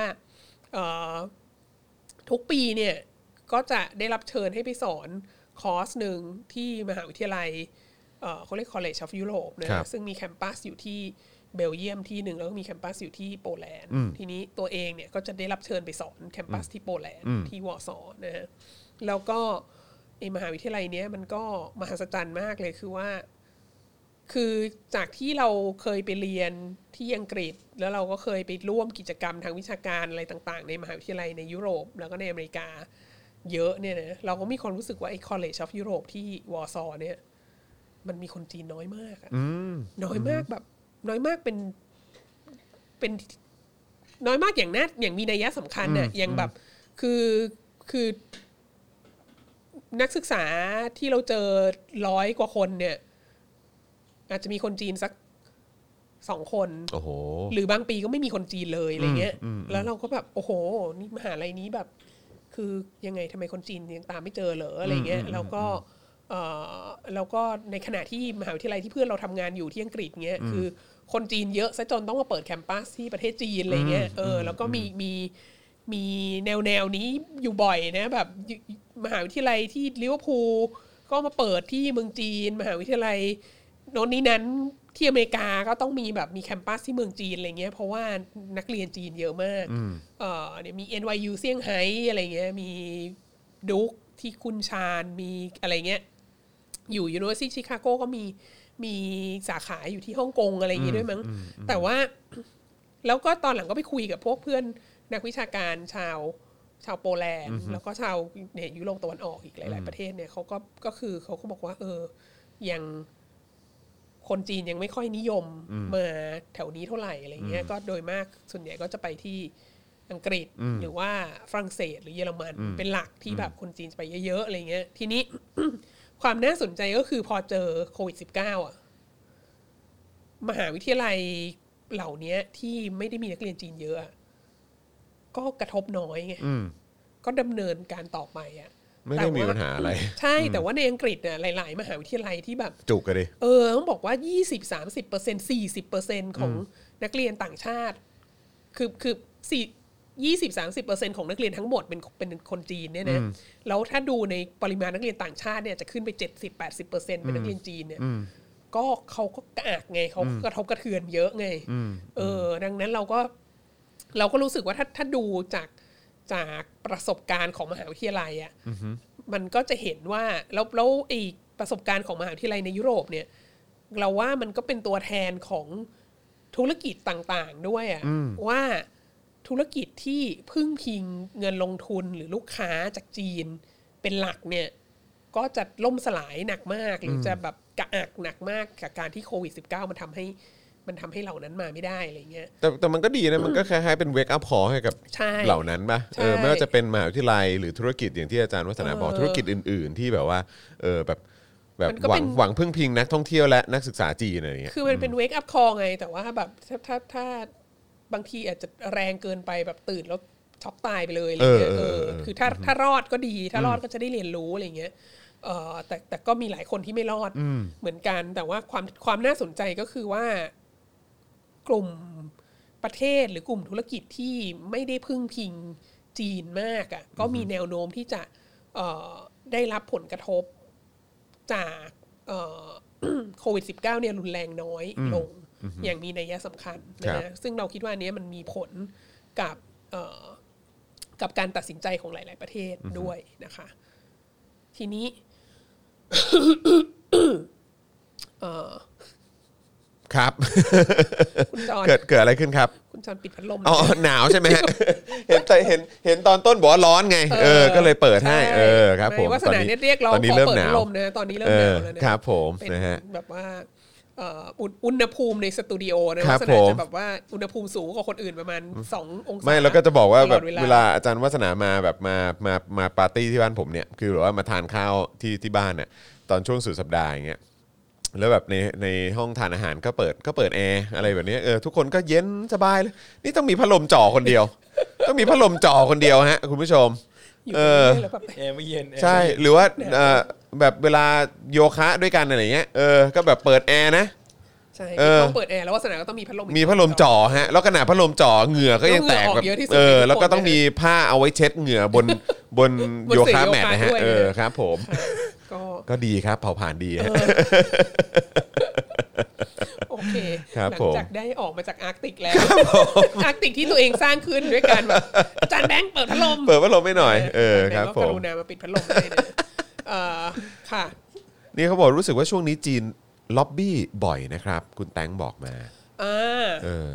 เนี่ยเดี๋ยว มีคน เดี๋ยว มีคนถามว่าแอร์ไม่เย็นเหรอ แอร์เย็น ทุกคนเขาก็เย็นกันหมด แต่ว่าดิฉันไม่เย็น เออเออเออใช่ใช่ดิฉันมีปัญหาเรื่องแอร์ไม่เย็น ก็ถ้าถ้าแอร์ไม่เย็นก็ แต่ อาจารย์แบงก์ก็เปิดพัดลมให้ ใช่อาจารย์แบงค์ เ รีบวิ่งมาเลยกลัวเจอ ค ลิ รับ บิ ผ น ม เดี๋ยวอาจารย์แบงก์เอาไปสองเส้นนะ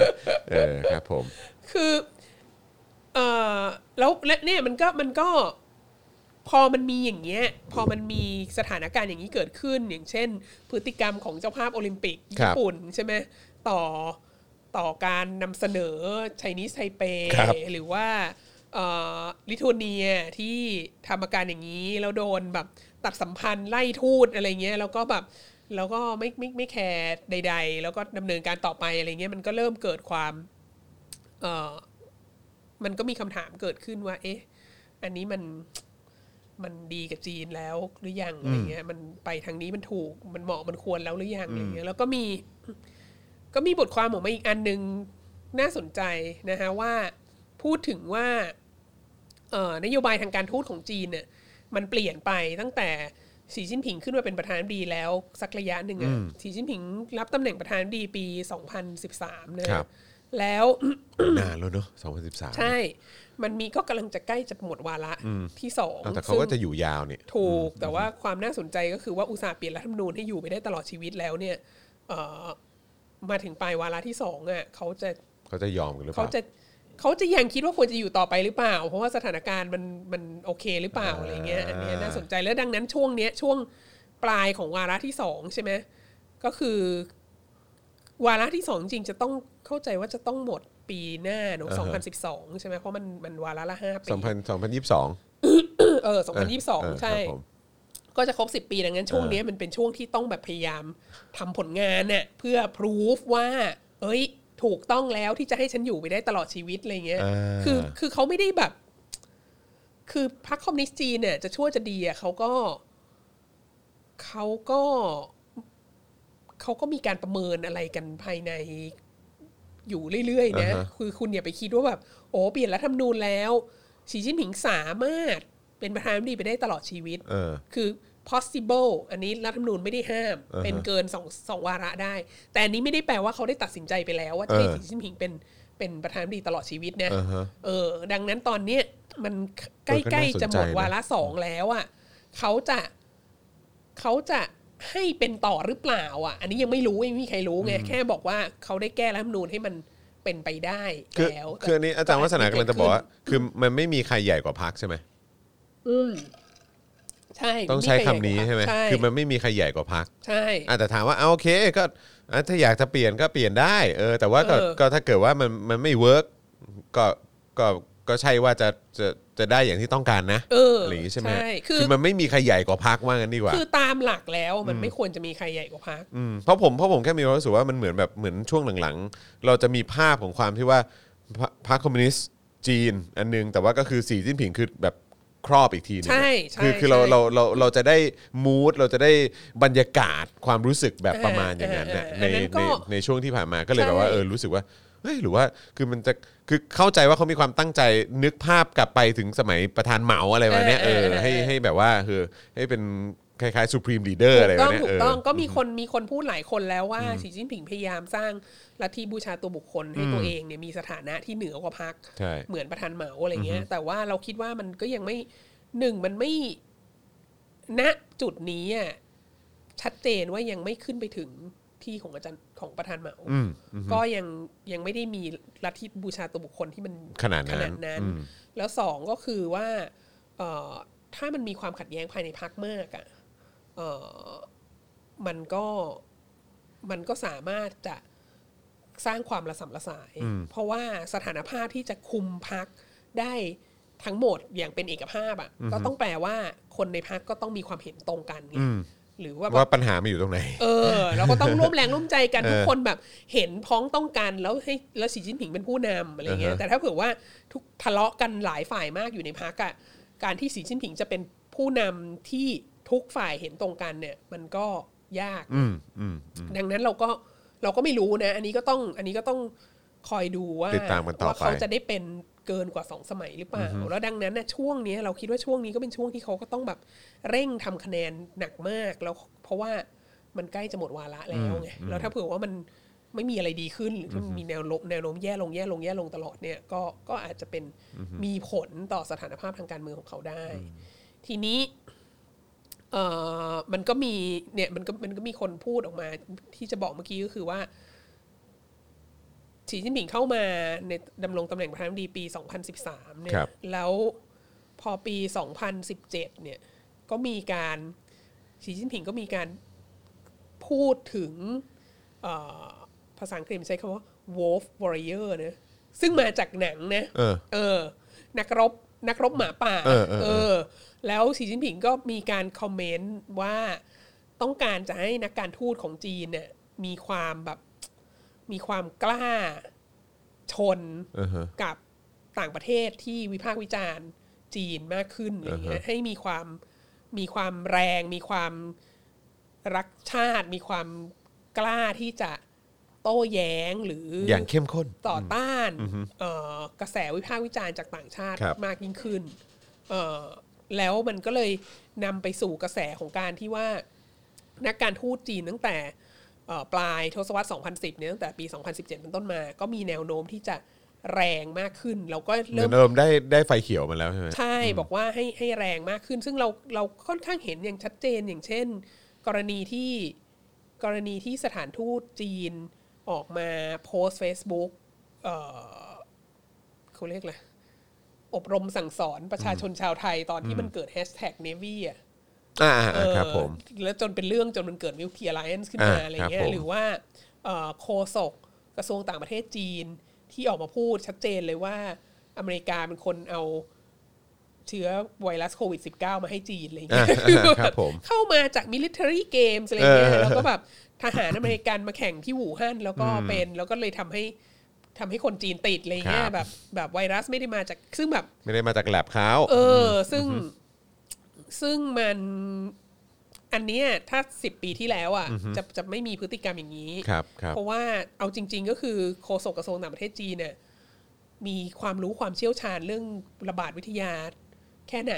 แล้วมีหลักฐานไหมแล้วถ้าแล้วคือถ้ามีหลักฐานแล้วทำไมถึงแบบมีความอิดออด ไม่เปิดกว้างให้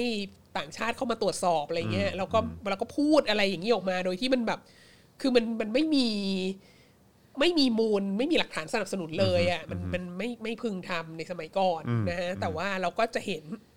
พฤติกรรมอย่างเงี้ยพฤติกรรมอันกล้าวของในทางการทูตของจีนเนี่ยเอ่อในแบบนี้มากขึ้นตั้งแต่หลังปี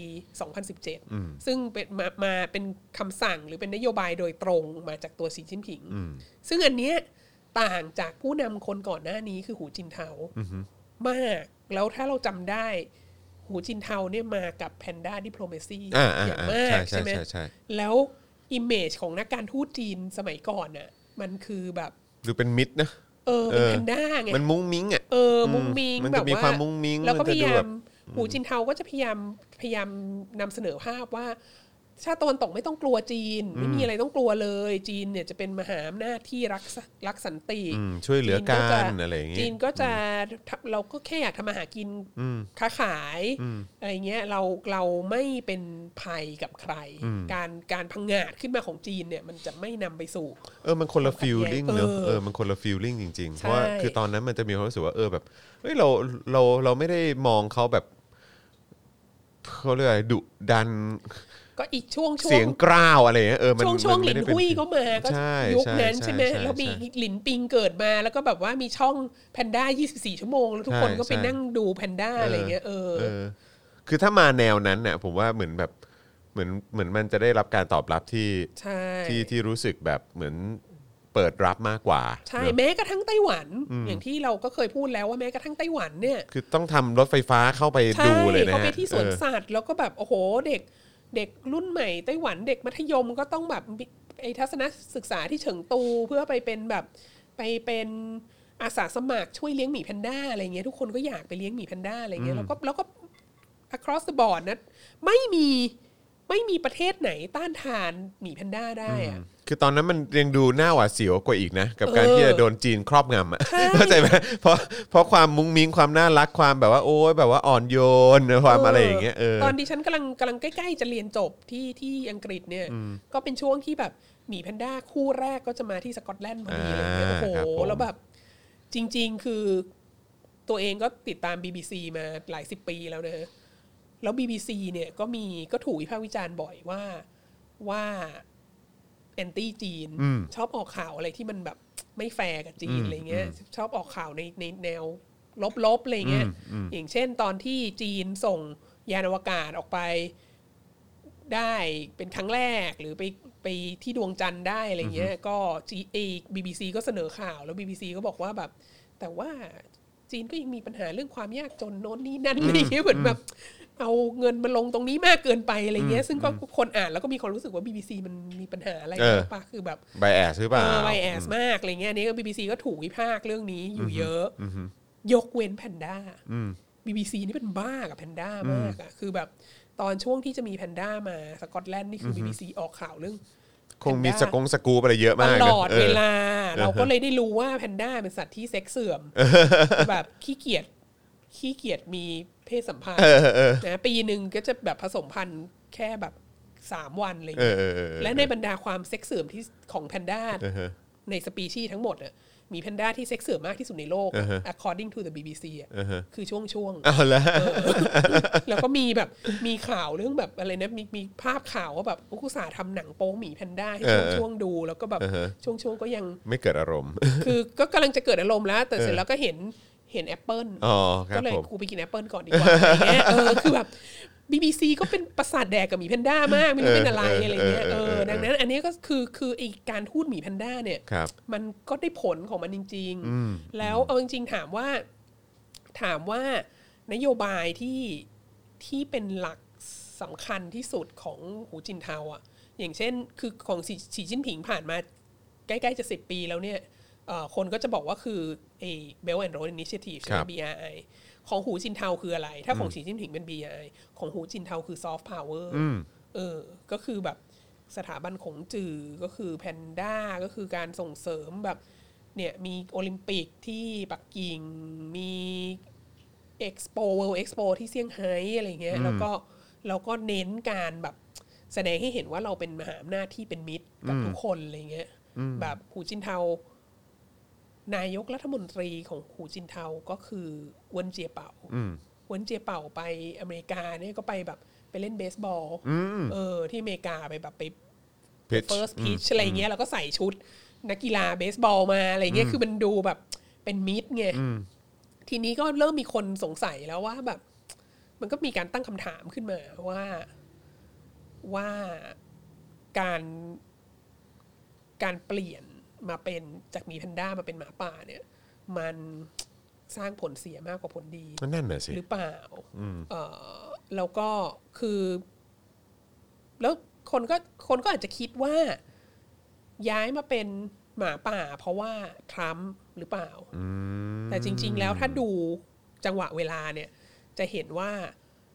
ไอ้คำสั่งหมาป่าเนี่ย มาตั้งแต่ก่อนที่ทรัมป์จะเป็นประธานาธิบดีนะ ดังนั้นมันมัน ตั้งแต่โอบามาละ ตั้งแต่คือปลายปลายๆของโอบามา ครับ เอ่อแต่ว่าแต่ว่ามันก็มันก็มีคนบอกว่าเพราะว่าทรัมป์ขึ้นมาเป็นประธานาธิบดีอ่ะมันก็แล้วก็มีคือสงครามการค้าอะไรต่างๆ มันก็ยิ่งทำให้แบบจำเป็นจะต้องแข่งกร้าวกับสหรัฐอเมริกามากขึ้น แล้วก็มีอีกอันหนึ่งที่เราแบบต้องขอเคลม ขอเคลมเอ่อเขาเรียกอะไร ขอเคลมรางวัล ขอเคลมความ ความคิดได้ก่อนคนอื่นนะ เขาก็บอกว่าอย่างหนึ่งที่เอ่อนักวิเคราะห์ของจีนของรัฐบาลจีนเนี่ย ของกระทรวงต่างประเทศจีนเนี่ย คาดผิดเนี่ย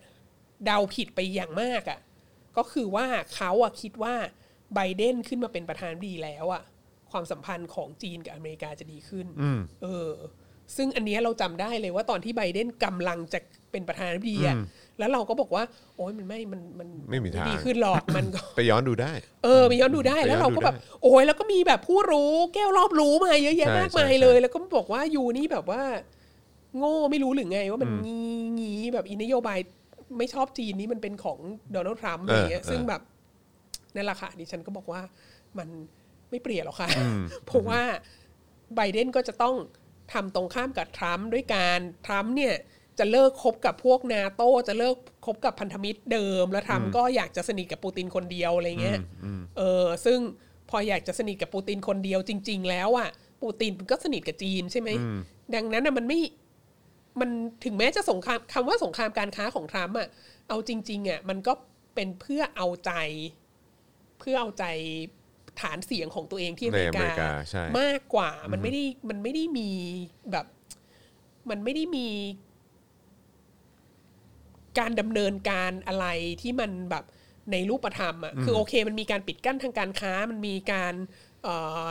กำแพงภาษีโน่นนี่นั้นหลายอย่างที่ที่มีผลต่อการค้าสงครามการค้ามันมีมันมีจริง แต่ว่าเอ่อในแง่ของการเมืองอะไรต่าง ๆเนี่ยอย่างเช่นเอ่อจะเข้าไปแทรกแซงในทะเลจีนใต้ไหมก็ไม่จะสนับสนุนไต้หวันเพิ่มขึ้นไหมก็ไม่อะไรเงี้ยเพราะว่าเพราะว่าไม่อยากจะยุ่งกับนาโต้ไงทีนี้พอ ทรัมป์ออกไปแล้วไบเดนเข้ามา แล้วไบเดนเสริมความสัมพันธ์กับกับพันธมิตรเดิมอะซึ่งพันธมิตรเดิมอะก็มีแนวโน้มที่จะ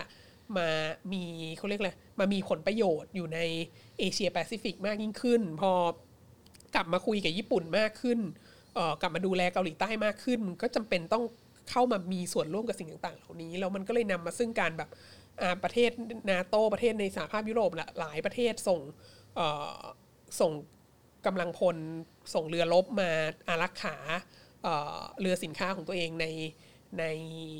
ทะเลจีนใต้อย่างเงี้ยอเมริกาก็จะเข้ามามีบทบาทมากขึ้น มีการสร้างเครือข่ายอินโดแปซิฟิกเอ่อรวมเอาอินเดียเข้ามาช่วยมากขึ้น แล้วก็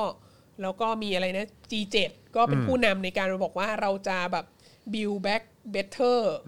world เนี่ยเพื่อแบบเป็นอะไรนะเป็นเป็นนโยบายการให้ความช่วยเหลือทางด้านการพัฒนากับประเทศต่างๆ ในโลก เพื่อที่เขาจะได้มีทางเลือก ไม่ต้องรับแต่ความช่วยเหลือของจีนผ่านนโยบาย BRI อะไรเงี้ยคือทั้งหมดเนี้ย เขาบอกว่านักวิเคราะห์ของฝ่ายต่างประเทศของจีนเนี่ย คาดการณ์ผิดเพราะเขาคาดว่ามันจะดีขึ้นในยุคไบเดนแต่ว่าจริง ๆ แล้วในทางรูปธรรมในทางการเมืองอะความสัมพันธ์มันแย่ลงไปอีกคือไอ้สงครามการค้าเนี่ยอาจจะคลี่คลายไปนิดหน่อยนะ แต่ว่าในทางการเมืองในทางรูปธรรมเนี่ย ไบเดนเนี่ยสร้างเครือข่ายคือพอมาในสมัยไบเดนเนี่ยสมัยทรัมป์อะมันเหมือนกับว่า อเมริกาตีกับจีน จีนตีกับอเมริกาประเทศเดียว แต่พอมายุคไบเดนเนี่ย มันกลายเป็นว่าจีนตีกับเครือข่ายอันใหญ่มากอะอยู่ดีๆ ก็อินเดียก็มาอยู่พวกอเมริกาอยู่ดีๆ ฝั่ง EU ก็มา ฝั่ง EU มีเยอรมัน ก็มาเออ จะส่งเรืออะไรเข้ามาด้วย ใช่ ใช่ไหมฮะ ญี่ เต็มไป ปุ่น หมด เกาหลี ไต้หวันเอเชียตะวันออกเฉียงใต้หลายชาติก็เข้ามาอะไรเงี้ย ซึ่งเออมันมันอันตรายหรือเปล่า แล้วก็ คือไอ้อะไร Wolf Warrior Tactic นี้มันจะ มันจะ ใช่ มันจะ สร้างความเสียหายมากกว่า เออ หรือเปล่านะฮะแล้วก็เอ่อเนี่ยมีมีบทความบทบทความของของ South China Morning Post ซึ่งเราก็แชร์อยู่ใน Facebook เราเนี่ยก็ก็น่าน่าสนใจมาก วิเคราะห์ได้น่าสนใจมาก คือจริง ๆ แล้ว คนที่ตั้งคำถามเนี่ยเป็นอาจารย์อยู่ในเป็นอาจารย์มหาวิทยาลัยอยู่ที่อยู่ที่จีนนะแล้วเขาก็ คือเขาก็เขาตั้งคำเขามีเขาเรียกอะไรนะ China Global Center ก็ก็เกี่ยวกับแบบ เป็นเป็นศูนย์วิจัยเป็นติ้งแท้งเกี่ยวกับเอ่อความสัมพันธ์ระหว่างประเทศจีนกับความสัมพันธ์ระหว่างประเทศ แล้วเขาก็จัดงานอีเวนต์อะไรสักอย่า ค ง รับ หนึ่งแล้วเขาก็บอกว่าเออเนี่ยจะต้องระวังนะว่าแบบ อย่าให้เอ่อโฆษณาชวนเชื่อที่ใช้ภายในประเทศอะ่ะมันมันเอาเอาไปใช้เป็นเป็นการเขาเรียกอะไรเป็นเป็น PR ให้กับประเทศภายนอกประเทศนึกออกไหม คือใช้ในประเทศอะคือมัน เออ มันมันมันได้ผล ใช่ แต่เอาไปใช้ข้างนอกเนี่ย ใช่ เดี๋ยวมันมันอันตรายนะ มันเหมือนแบบในประเทศอะก็ส่งเสริมนโยบายชาตินิยมใช่ไหม เออเออ ชาตินิยม ชาตินิยม แต่ ชาติ คุณ นิย จะ ม ไปบิวให้ให้ความชาตินิยมนี้ข้างนอกเนี่ย ใช่ มัน แต่ ไม่ การ ได้ เอา ไง การเอาเมสเซจเดียวกันเนี่ยออกไปออกไปนำเสนอภายนอกประเทศอะมันมันจะภายนอกประเทศจะจะไม่ได้อาจจะไม่ตอบรับแบบเดียวกับคนภายในประเทศอะซึ่งแบบซึ่งอยู่ภายในการโฆษณาชวนเชื่อทั้งหมดอะไรเหล่านี้อะไรอย่าง ครั เงี้ย บ แล้วเขาก็เขาพูดน่าสนใจนะเขาก็บอกว่าสมัยก่อนน่ะ เราคิดว่าสาเหตุที่ ชาติตะวันตกไม่เข้าใจเราอะ่ะ เพราะว่าเราพูดภาษาอังกฤษไม่ดี อืม อันนี้น่าสนใจมากนะ เราจำได้ว่าช่วงเปิดประเทศใหม่ๆ หรือหรือทศวรรษพันเก้าร้อยเก้าสิบอะไรเงี้ย เวลาถ้าจำได้สมัยก่อน ยานแม่คุณโรซี่ทำงานสำนักข่าวอยู่ใช่ไหมสำนักข่าวต่างประเทศแห่งหนึ่งอะ เอ ไร อ เงี้ย สำนักข่าวเออ เอ ครับ อ ผม แล้วก็พอแล้วเขาก็จะบ่นว่าเวลาเอ่อมีแถลงการจากเอ่อสถานทูตจีน หรือแถลงการจากรัฐบาลจีน เวลามีประชุมนานาชาติอะไรต่างๆเนี่ยตัวแทนรัฐบาลจีนก็จะพูดภาษาจีน เท่านั้นแล้วก็พวกนักข่าวก็ต้องไปหาคนแปลหรือไม่งั้นเขาก็อาจจะก็คือยูต้องแปลเอาเองอะว่าว่าเขาพูดว่าอะไรอะไรเงี้ยก็จำจำได้เลยว่าโรซี่เคยบ่นในช่วงทศวรรษพันเก้าร้อยเก้าสิบแต่ว่าพอมายุคหลังๆเนี่ย ตั้งแต่ทศวรรษ 2000 2010 เป็นต้นมาเนี่ยเราจะเห็นว่าแถลงการของเออรัฐมนตรีต่างประเทศจีน ของโฆษกกระทรวงต่างประเทศจีน แล้วก็ก็ก็จะเป็นภาษาอังกฤษทั้งหมด แล้วก็แล้วก็สถานทูตอะไรต่างๆ เวลาที่มีโพสต์เมสเซจอะไรอะอย่างของไทยอ่ะเขาจะโพสต์เป็นภาษาจีน ภาษาอังกฤษและภาษาไทยนะคือแบบภาษาไม่ใช่กำแพงอีกต่อไปอ่ะ ครับ แล้วนี่แหละ อาจารย์คนนี้ที่เขาออกมาพูดเรื่องนี้เขาก็บอกว่าสมัยก่อนนะเราก็คิดว่าชาติตะวันตกไม่เข้าใจเรา เพราะว่าภาษาเราไม่ดี แต่ว่าตอนนี้ภาษาเราดีมากแล้วอะปรากฏว่าเขาเข้าใจเราน้อยลงกว่าเดิมอีก เพราะว่าเพราะว่าสารที่สื่อไปอะมันมันไม่ใช่สารที่จะทำให้เขาเข้าใจได้ ว้าว เออ ซึ่งอันนี้ก็ก็พอพอนำเสนออันนี้ออกมา ก็ปรากฏว่า เอ่อ วันรุ่งขึ้นก็โดนเรียกไปเตือน แล้วก็ข่าวที่ออกไปก็ ก็โดนเซ็นเซอร์ไปหมดเลยอะไรเงี้ย เรียบร้อย เออ แต่ก็แต่มันก็ ในในบทความของ South China Morning Post ก็ก็คอมเมนต์ว่า เออ มันก็มีความเป็นไปได้นะ ที่จะเริ่มมีการเปลี่ยนแปลง เอ่อแนวทางเพราะว่าสีจิ้นผิงก็พูดออกมาหลังจากนั้นว่า เออนักการทูตยุคใหม่เนี่ย อยากให้อะไรนะ respect lovable respectable credible ก็คือ น่ารัก น่าเคารพ เชื่อถืออืม แล้วก็น่าเชื่อถือ ครับ เออ ซึ่งอันเนี้ยมันจะไม่ใช่ มันจะไม่ใช่ wolf warrior แล้วไงจะไม่ใช่หมาป่าแล้ว คืออาจจะไม่ อาจจะไม่กลับไปถึงความเป็นแพนด้านะ อาจจะไม่มุงมิงขนาดนั้นอะไรเงี้ย แต่ว่าอย่างน้อยอยู่ต้องพยายามทำตัวให้มัน lovable หน่อยไหมอะไรเงี้ย แล้วเขาก็ แล้วเขาก็สรุปว่ามันมีแบบ มันมีนักเขาเรียกอะไรนักปรัชญาหรือนักคิดอะไรของของปรัสเซียสมัยนู้นที่แบบว่าเอ่อเหมาเจ๋อตงชอบโค้ดบ่อยมากอะไรเงี้ยแล้วเขาก็เคยพูดไว้ว่าเวลาที่มีความขัดแย้งอะ่ะแล้ว สมมติประเทศเรามีความขัดแย้งกับอีกประเทศหนึ่งอะ แล้วเรารู้สึกว่าเรากำลังจะชนะอยู่แล้วอะเราต้องระวังไม่ให้ไม่ให้ position ของเราอะมันไปทำให้เราทะเลาะกับประเทศอื่น ๆ เพิ่มขึ้นอีก เพราะว่าทท้ายที่สุดเราจะเราจะแพ้ แล้วเขาก็ยกตัวอย่างว่าตัวอย่างที่ชัดเจนที่สุดอะก็คือญี่ปุ่นในสงครามโลกครั้งที่สองก็คือญี่ปุ่น ทีแรกอะลบกับจีนประเทศเดียว แล้วญี่ปุ่นลบกับจีนประเทศเดียวช่วงแรกเนี่ย ก็เกือบจะชนะแล้วอะก็ยึดเมืองหลวงได้แล้วอะไรหลายอย่างแล้วอะแต่ว่า แท็กติกของญี่ปุ่นน่ะมันทำให้ญี่ปุ่นน่ะทะเลาะกับต่างประเทศอีกหลายประเทศรวมทั้งไปไปทะเลาะกับศัตรูที่ที่ที่มีสัญญานุภาพมากกว่าจีนเยอะมากก็คือสหรัฐอเมริกา แล้วมันก็เลยนำไปสู่การพ่ายแพ้ของญี่ปุ่นในสงครามโลกที่สองเออ ดังนั้นน่ะไอสิ่งที่กำลังเกิดขึ้นอยู่กับจีนตอนเนี้ย มันเป็นอย่างนั้นหรือเปล่าก็คือว่าทะเลาะกับอเมริกา แล้วก็ช่วงที่ผ่านมาก่อนโควิดเนี่ยจีนก็อยู่ในสถานะที่ที่ ที่เข้มแข็งกว่าอเมริกาอย่างอย่างเห็นได้ชัดในหลาย ๆ ด้าน แต่ว่าพอทะเลาะไปเรื่อย ๆ ผ่านยุคทรัมป์มาสู่ยุคไบเดนแล้วอะมันทำให้แล้วแล้วอเมริกาก็ขยสร้างเครือข่ายมีความสัมพันธ์กับคนอื่นมากขึ้นเนี่ยแล้วแนวทางเดิมเนี้ยมันจะทำให้จีนเนี่ยทะเลาะกับคนอื่นมากขึ้นหรือเปล่าอะไรเงี้ยคือ คือทีแรกก็เหมือนแบบเออทะเลาะกับอินเดียไม่ค่อยถูกกับอินเดีย แต่ก็เป็นเรื่องหนึ่งไม่เป็นไร แล้วก็เราก็ทะเลาะกับทรัมป์ทุกคนก็ทะเลาะกับทรัมป์อยู่แล้วทำนิสัยเสียอะไรเงี้ยแต่เมื่อหมดทรัมป์ไปแล้วแล้วแล้วไบเดนนั้นจะมาคุยกับอินเดีย และอินเดียนั้นกลายเข้ามาอยู่ในเครือข่ายนี้สหภาพยุโรปเข้ามาอีกอะไรเงี้ยมันก็เลยไปกันใหญ่ไงซึ่งอันเนี้ยอาจจะเป็นสิ่งที่จีนต้องระวัง เออ น่าติดตามครับ น่าติดตามมาก นึกไม่ออกเลยว่าจะเป็นยังไงเนาะคือยังยังนึกภาพไม่ออกแต่ว่าโอ้โหแบบมันมันก็ไม่เหมือนกับที่เอ่อนักนักวิเคราะห์ใช่ไหมฮะเออ เออ ทางการทูตของจีนคาดการไว้จริง ๆ แล้วก็ เอาเอาจริง ๆ ตอนที่ฟังอาจารย์วัฒนาพูดตอนนั้นก็แบบหรอเออแบบ ไบเดนจะไม่มีท่าทีที่แบบจะเป็นมิตรขึ้นเหรออะไรเงี้ยตอนนั้นก็คิดเหมือนกันนะครับ แต่ว่าก็แบบเออแต่ว่า ก็ก็ดอกจันขึ้นมาเหมือนกันที่อาจารย์วัฒนาบอกว่าเออแบบเฮ้ยเขาก็ต้องฟื้นฟูความสัมพันธ์กับพวกนาโต เออ กับพวกอะไรพวกนี้อยู่แล้วอ่ะ ใช่ เออซึ่งก็หรือว่ากับทางไต้หวันหรือกับเอ่อญี่ปุ่นที่แบบว่าที่มีเรื่องฐานทัพอะไรอยู่ที่ญี่ปุ่นด้วยใช่ไหมแล้วตอนนั้นที่เอ่อหรือว่าที่เกาหลีที่แบบทรัมป์บอกว่าถอนกองทัพถอนฐานทัพออกไหมอะไรอย่างเงี้ย ใช่ เออหรืออะไร ใช่ พวกเนี้ย ซึ่งแบบมันไม่น่าจะเป็นไม่ได้ถ้ามาสมัยไบเดนเนี่ยมันก็ต้องน่าจะไปเสริมให้แบบว่าเออมีความแข็งแกร่งตัวนั้นมากขึ้นซะด้วยซ้ำมั้ง ใช่ อะไรอ ต้ ย่า อง งเงี้ยทำให้แบบพันธมิตรเดิมเนี่ยมีความมั่นใจ ใช่ ว่าโอเเคออ ยังอยู่ แต่ทั้งเนี้ยก็ต้องให้ก็ต้องให้เครดิตนะว่าคนที่ตั้งคำถามขึ้นมาว่าเฮ้ยอีกหมาป่านี่มันใช้ได้หรือเปล่ากลับไปเป็นแพนด้าไหมอะไรเงี้ยก็เป็นคนจีนนะ คือเขาก็คิดกันเขาเขาก็คิดกันเองได้นะ ใช่ อันนี้ไม่ ใช่ ใช่วา ใช่ สนามโน หรือไม่ใช่ว่าแบบว่าอเมริกันมาบอกว่าจีนผิดพลาดนะคือคนที่นำเสนอความผิดพลาดอันนี้ขึ้นมาก็คืออก็คือคนจีนนั่นแหละ ใช่ แล้วก็เป็น ใช่ใช่ เขาเรียกแหละไรก็ก็เป็นหนึ่งในเหมือนนะนักวิเคราะห์ของของฝ่ายทางการจีนด้วยแหละ ครับ ที่ ผม แบบว่าเฮ้ยมัน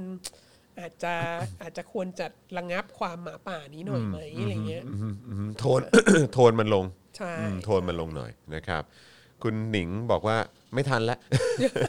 คือทำตัวเราบมไม่น่าจะทันละเออครับผม คุณโทโยโตมิบอกว่าอ๋อคือโดนเรียกไปปรับทัศนคติใช่ไหมครับ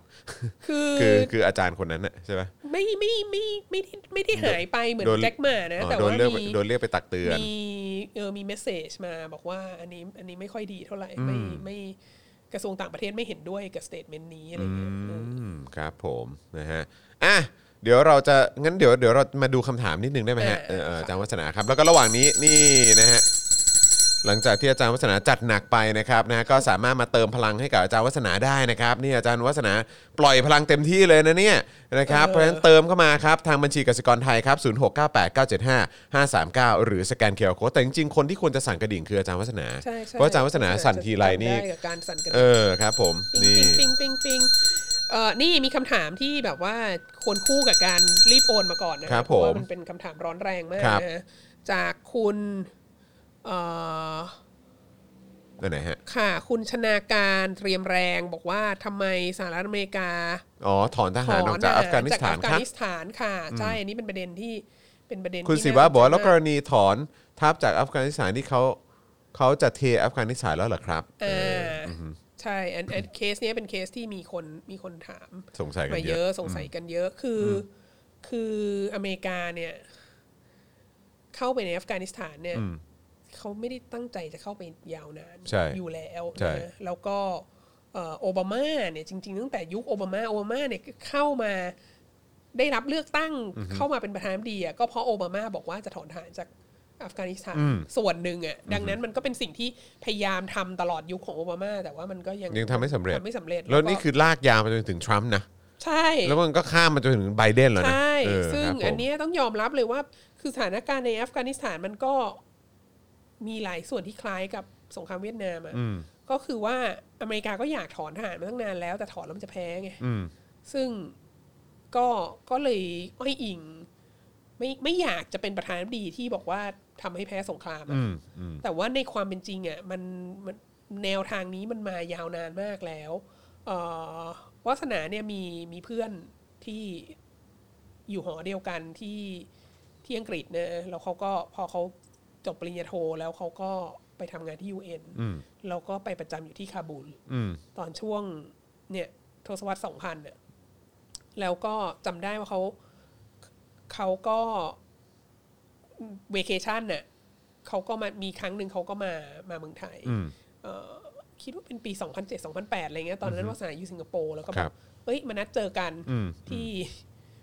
บินมาเจอที่เชียงใหม่ อืม แล้วเขาก็อยู่เชียงใหม่แล้วเราก็คุยคุยคุยกัน แล้วเขาก็บอกว่า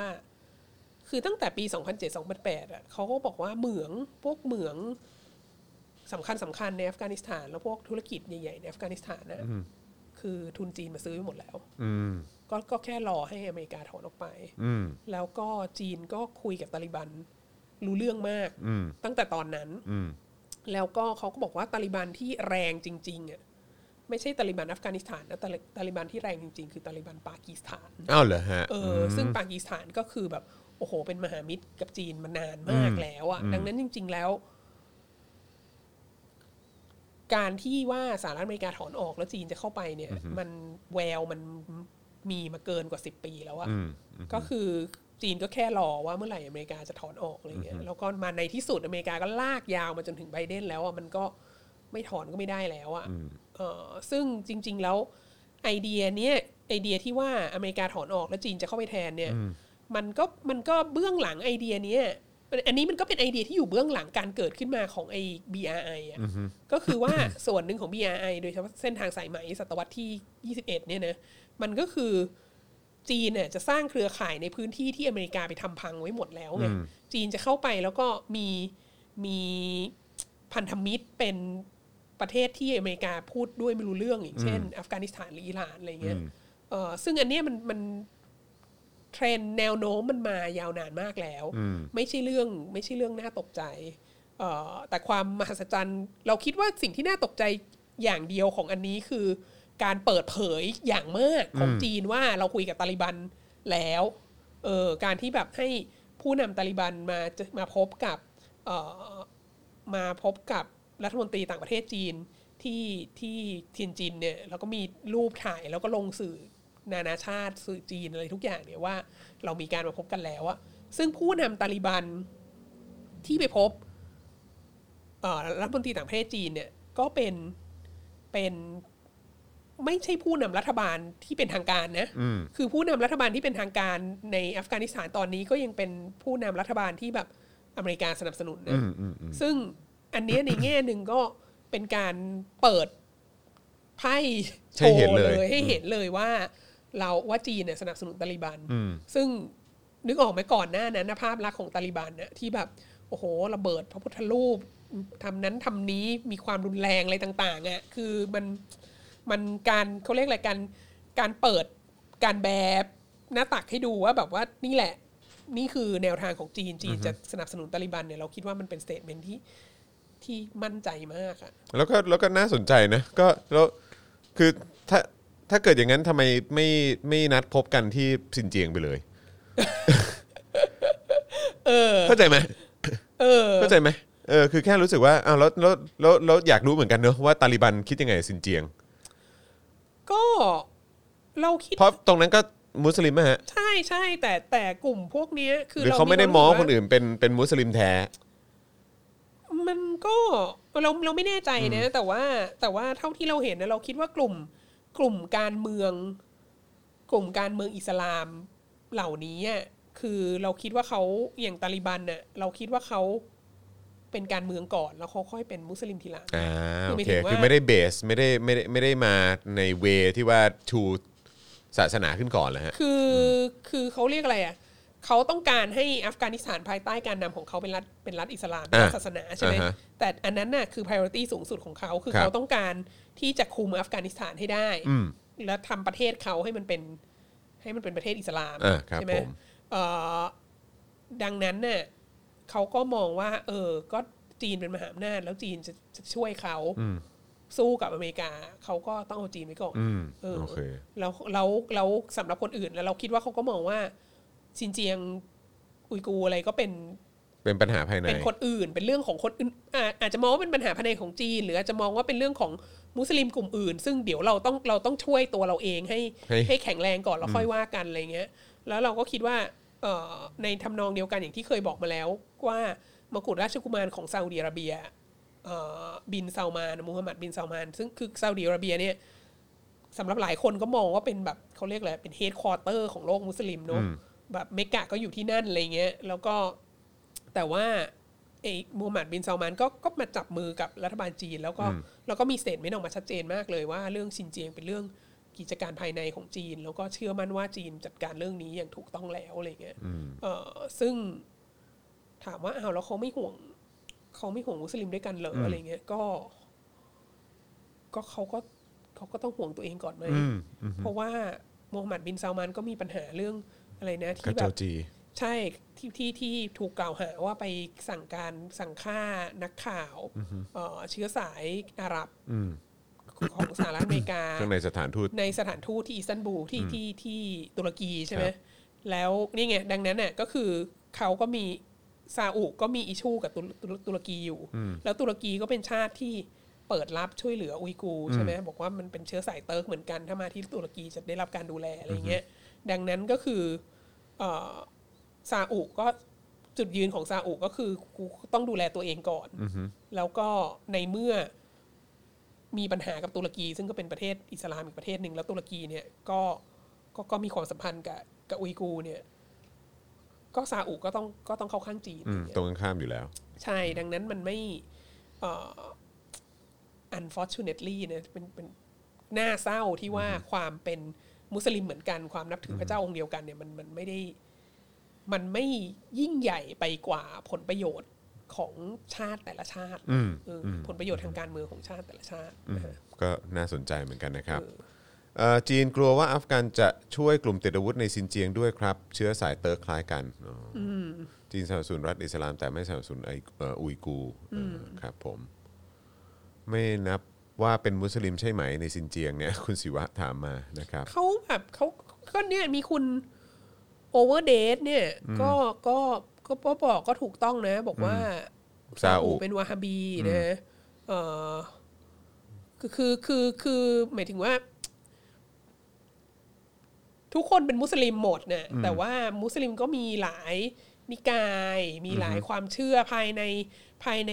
นิกายซุนนีเองก็มีหลายกลุ่มมาก ใช่ ภายในนิกายชีอะก็มีหลายกลุ่มมากต่างกัน ซึ่งเขาก็เขาก็มีความเชื่อเขาเขาก็ไม่ได้ไม่ได้ มันไม่ได้มีพาราดอนภาพระหว่างมุสลิมทั้งมวลในโลกนี้อะซึ่งจริง ๆ เราก็เราก็น่าจะเข้าใจได้นะหมายถึงว่าอย่างอย่างคริสต์ศาสนาก็มีความแตกต่างเห็นไม่ตรงกันเยอะมากเอ่อในในอังกฤษเนี่ยลบกันเป็นร้อยปีอะระหว่างคาทอลิกกับโปรเตสแตนต์อะไรเงี้ยแล้วก็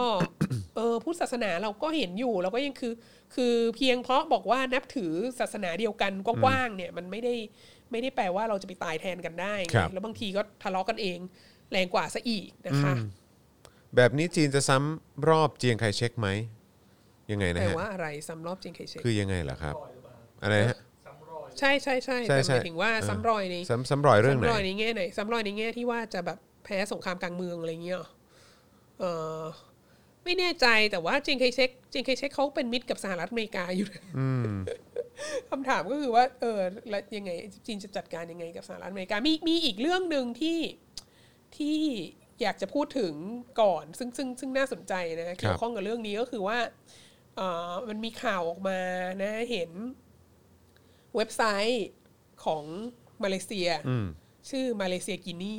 ครับผม เอออันอันนี้ คืออะไรมาเล วั เซี ฒ ย นา กิน ก็ นี่ แชร์ไปใน Facebook ของ อ่าฮะ เหมือนกันนะฮะเอ่อ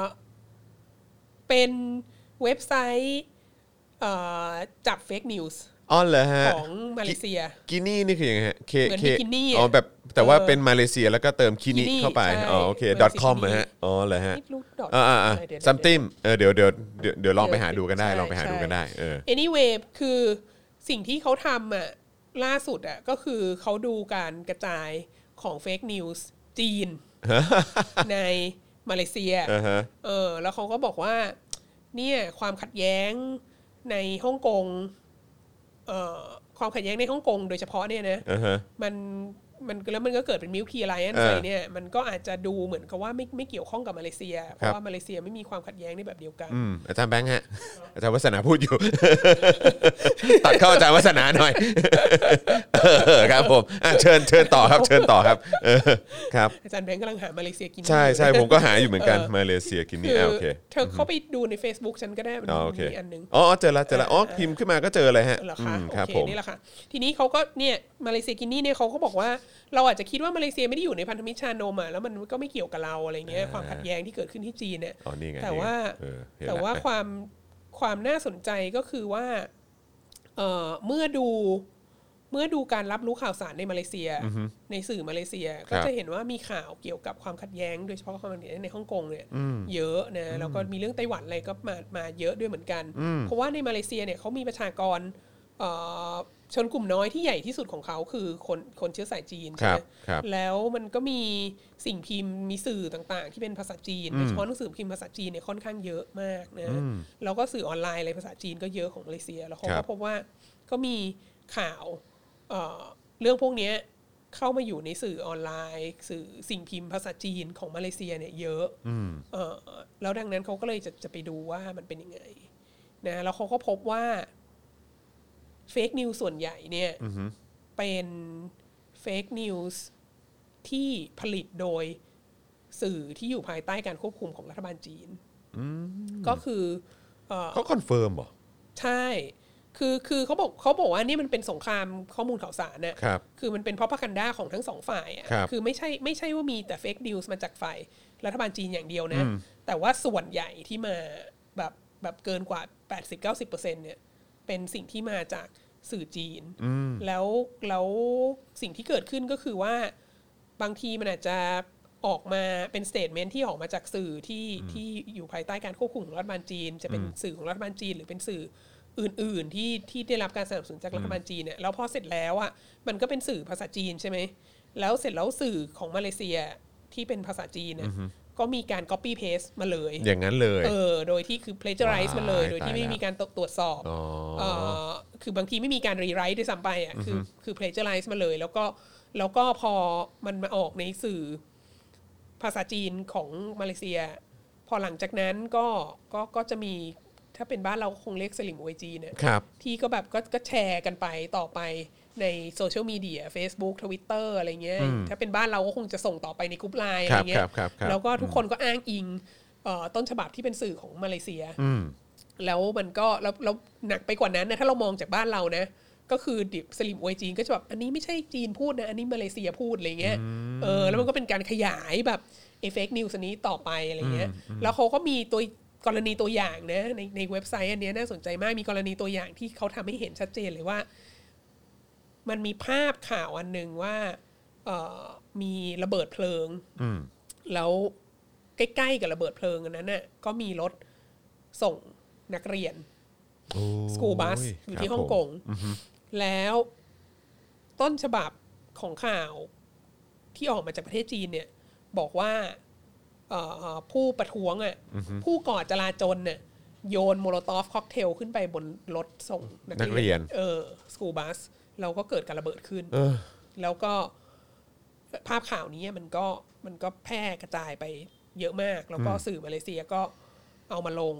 แล้วก็เราก็เลยกระจายแล้วก็พาดหัวกันไปใหญ่โตว่าเอ่อผู้ประท้วงผู้ก่อจลาจลเนี่ย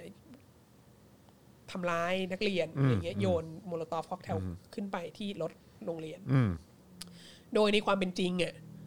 มันคือมุมกล้อง อ๋อมันเป็น คือหมายถึงว่า มุ โม มกล้อง โลตอฟค็อกเทลมันอยู่ข้างหน้า อืม มันระเบิดอยู่ข้างหน้าไอ้ไอ้ รถรถโรงเรียน ถโรงเรียน มันไม่มันไม่ได้โดนรถโรงเรียนมันไม่ได้ขึ้นไปบนรถโรงเรียน แล้วมันก็ไม่มีหลักฐานชี้ชัดด้วยว่าใครเป็นคนโมโลตอฟค็อกเทลอันนี้ใครเป็นคนทำให้มันเกิดขึ้น แล้วก็ก็คือไม่มีไม่มีนักเรียนได้รับความบาดเจ็บจากการถ่ายทำอันนี้อะไรเงี้ยเอออแต่ว่าก็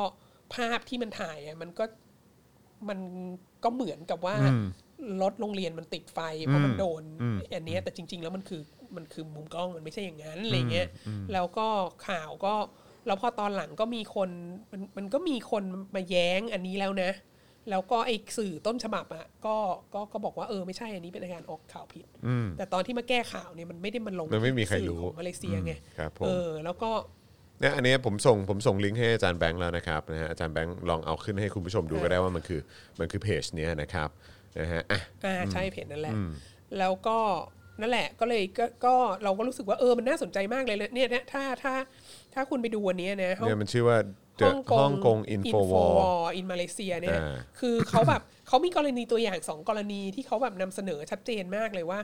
ว่าเฟกนิวส์อ่ะมันเข้ามาได้ยังไง มันผ่านสื่อตัวไหนแล้วสื่อนำเสนอแล้วพอสื่อนี้เอาไปแชร์ แล้วสื่อนี้เอาไปอ้างอิงแล้วอะไรเงี้ยต่อกันไปแล้วมันก็เลยกลายเป็นสิ่งที่แบบโอ้โห คนในมาเลเซียพูดกันใหญ่เลยว่าแบบเนี่ยไอ้พวกผู้ประท้วงในฮ่องกงมัน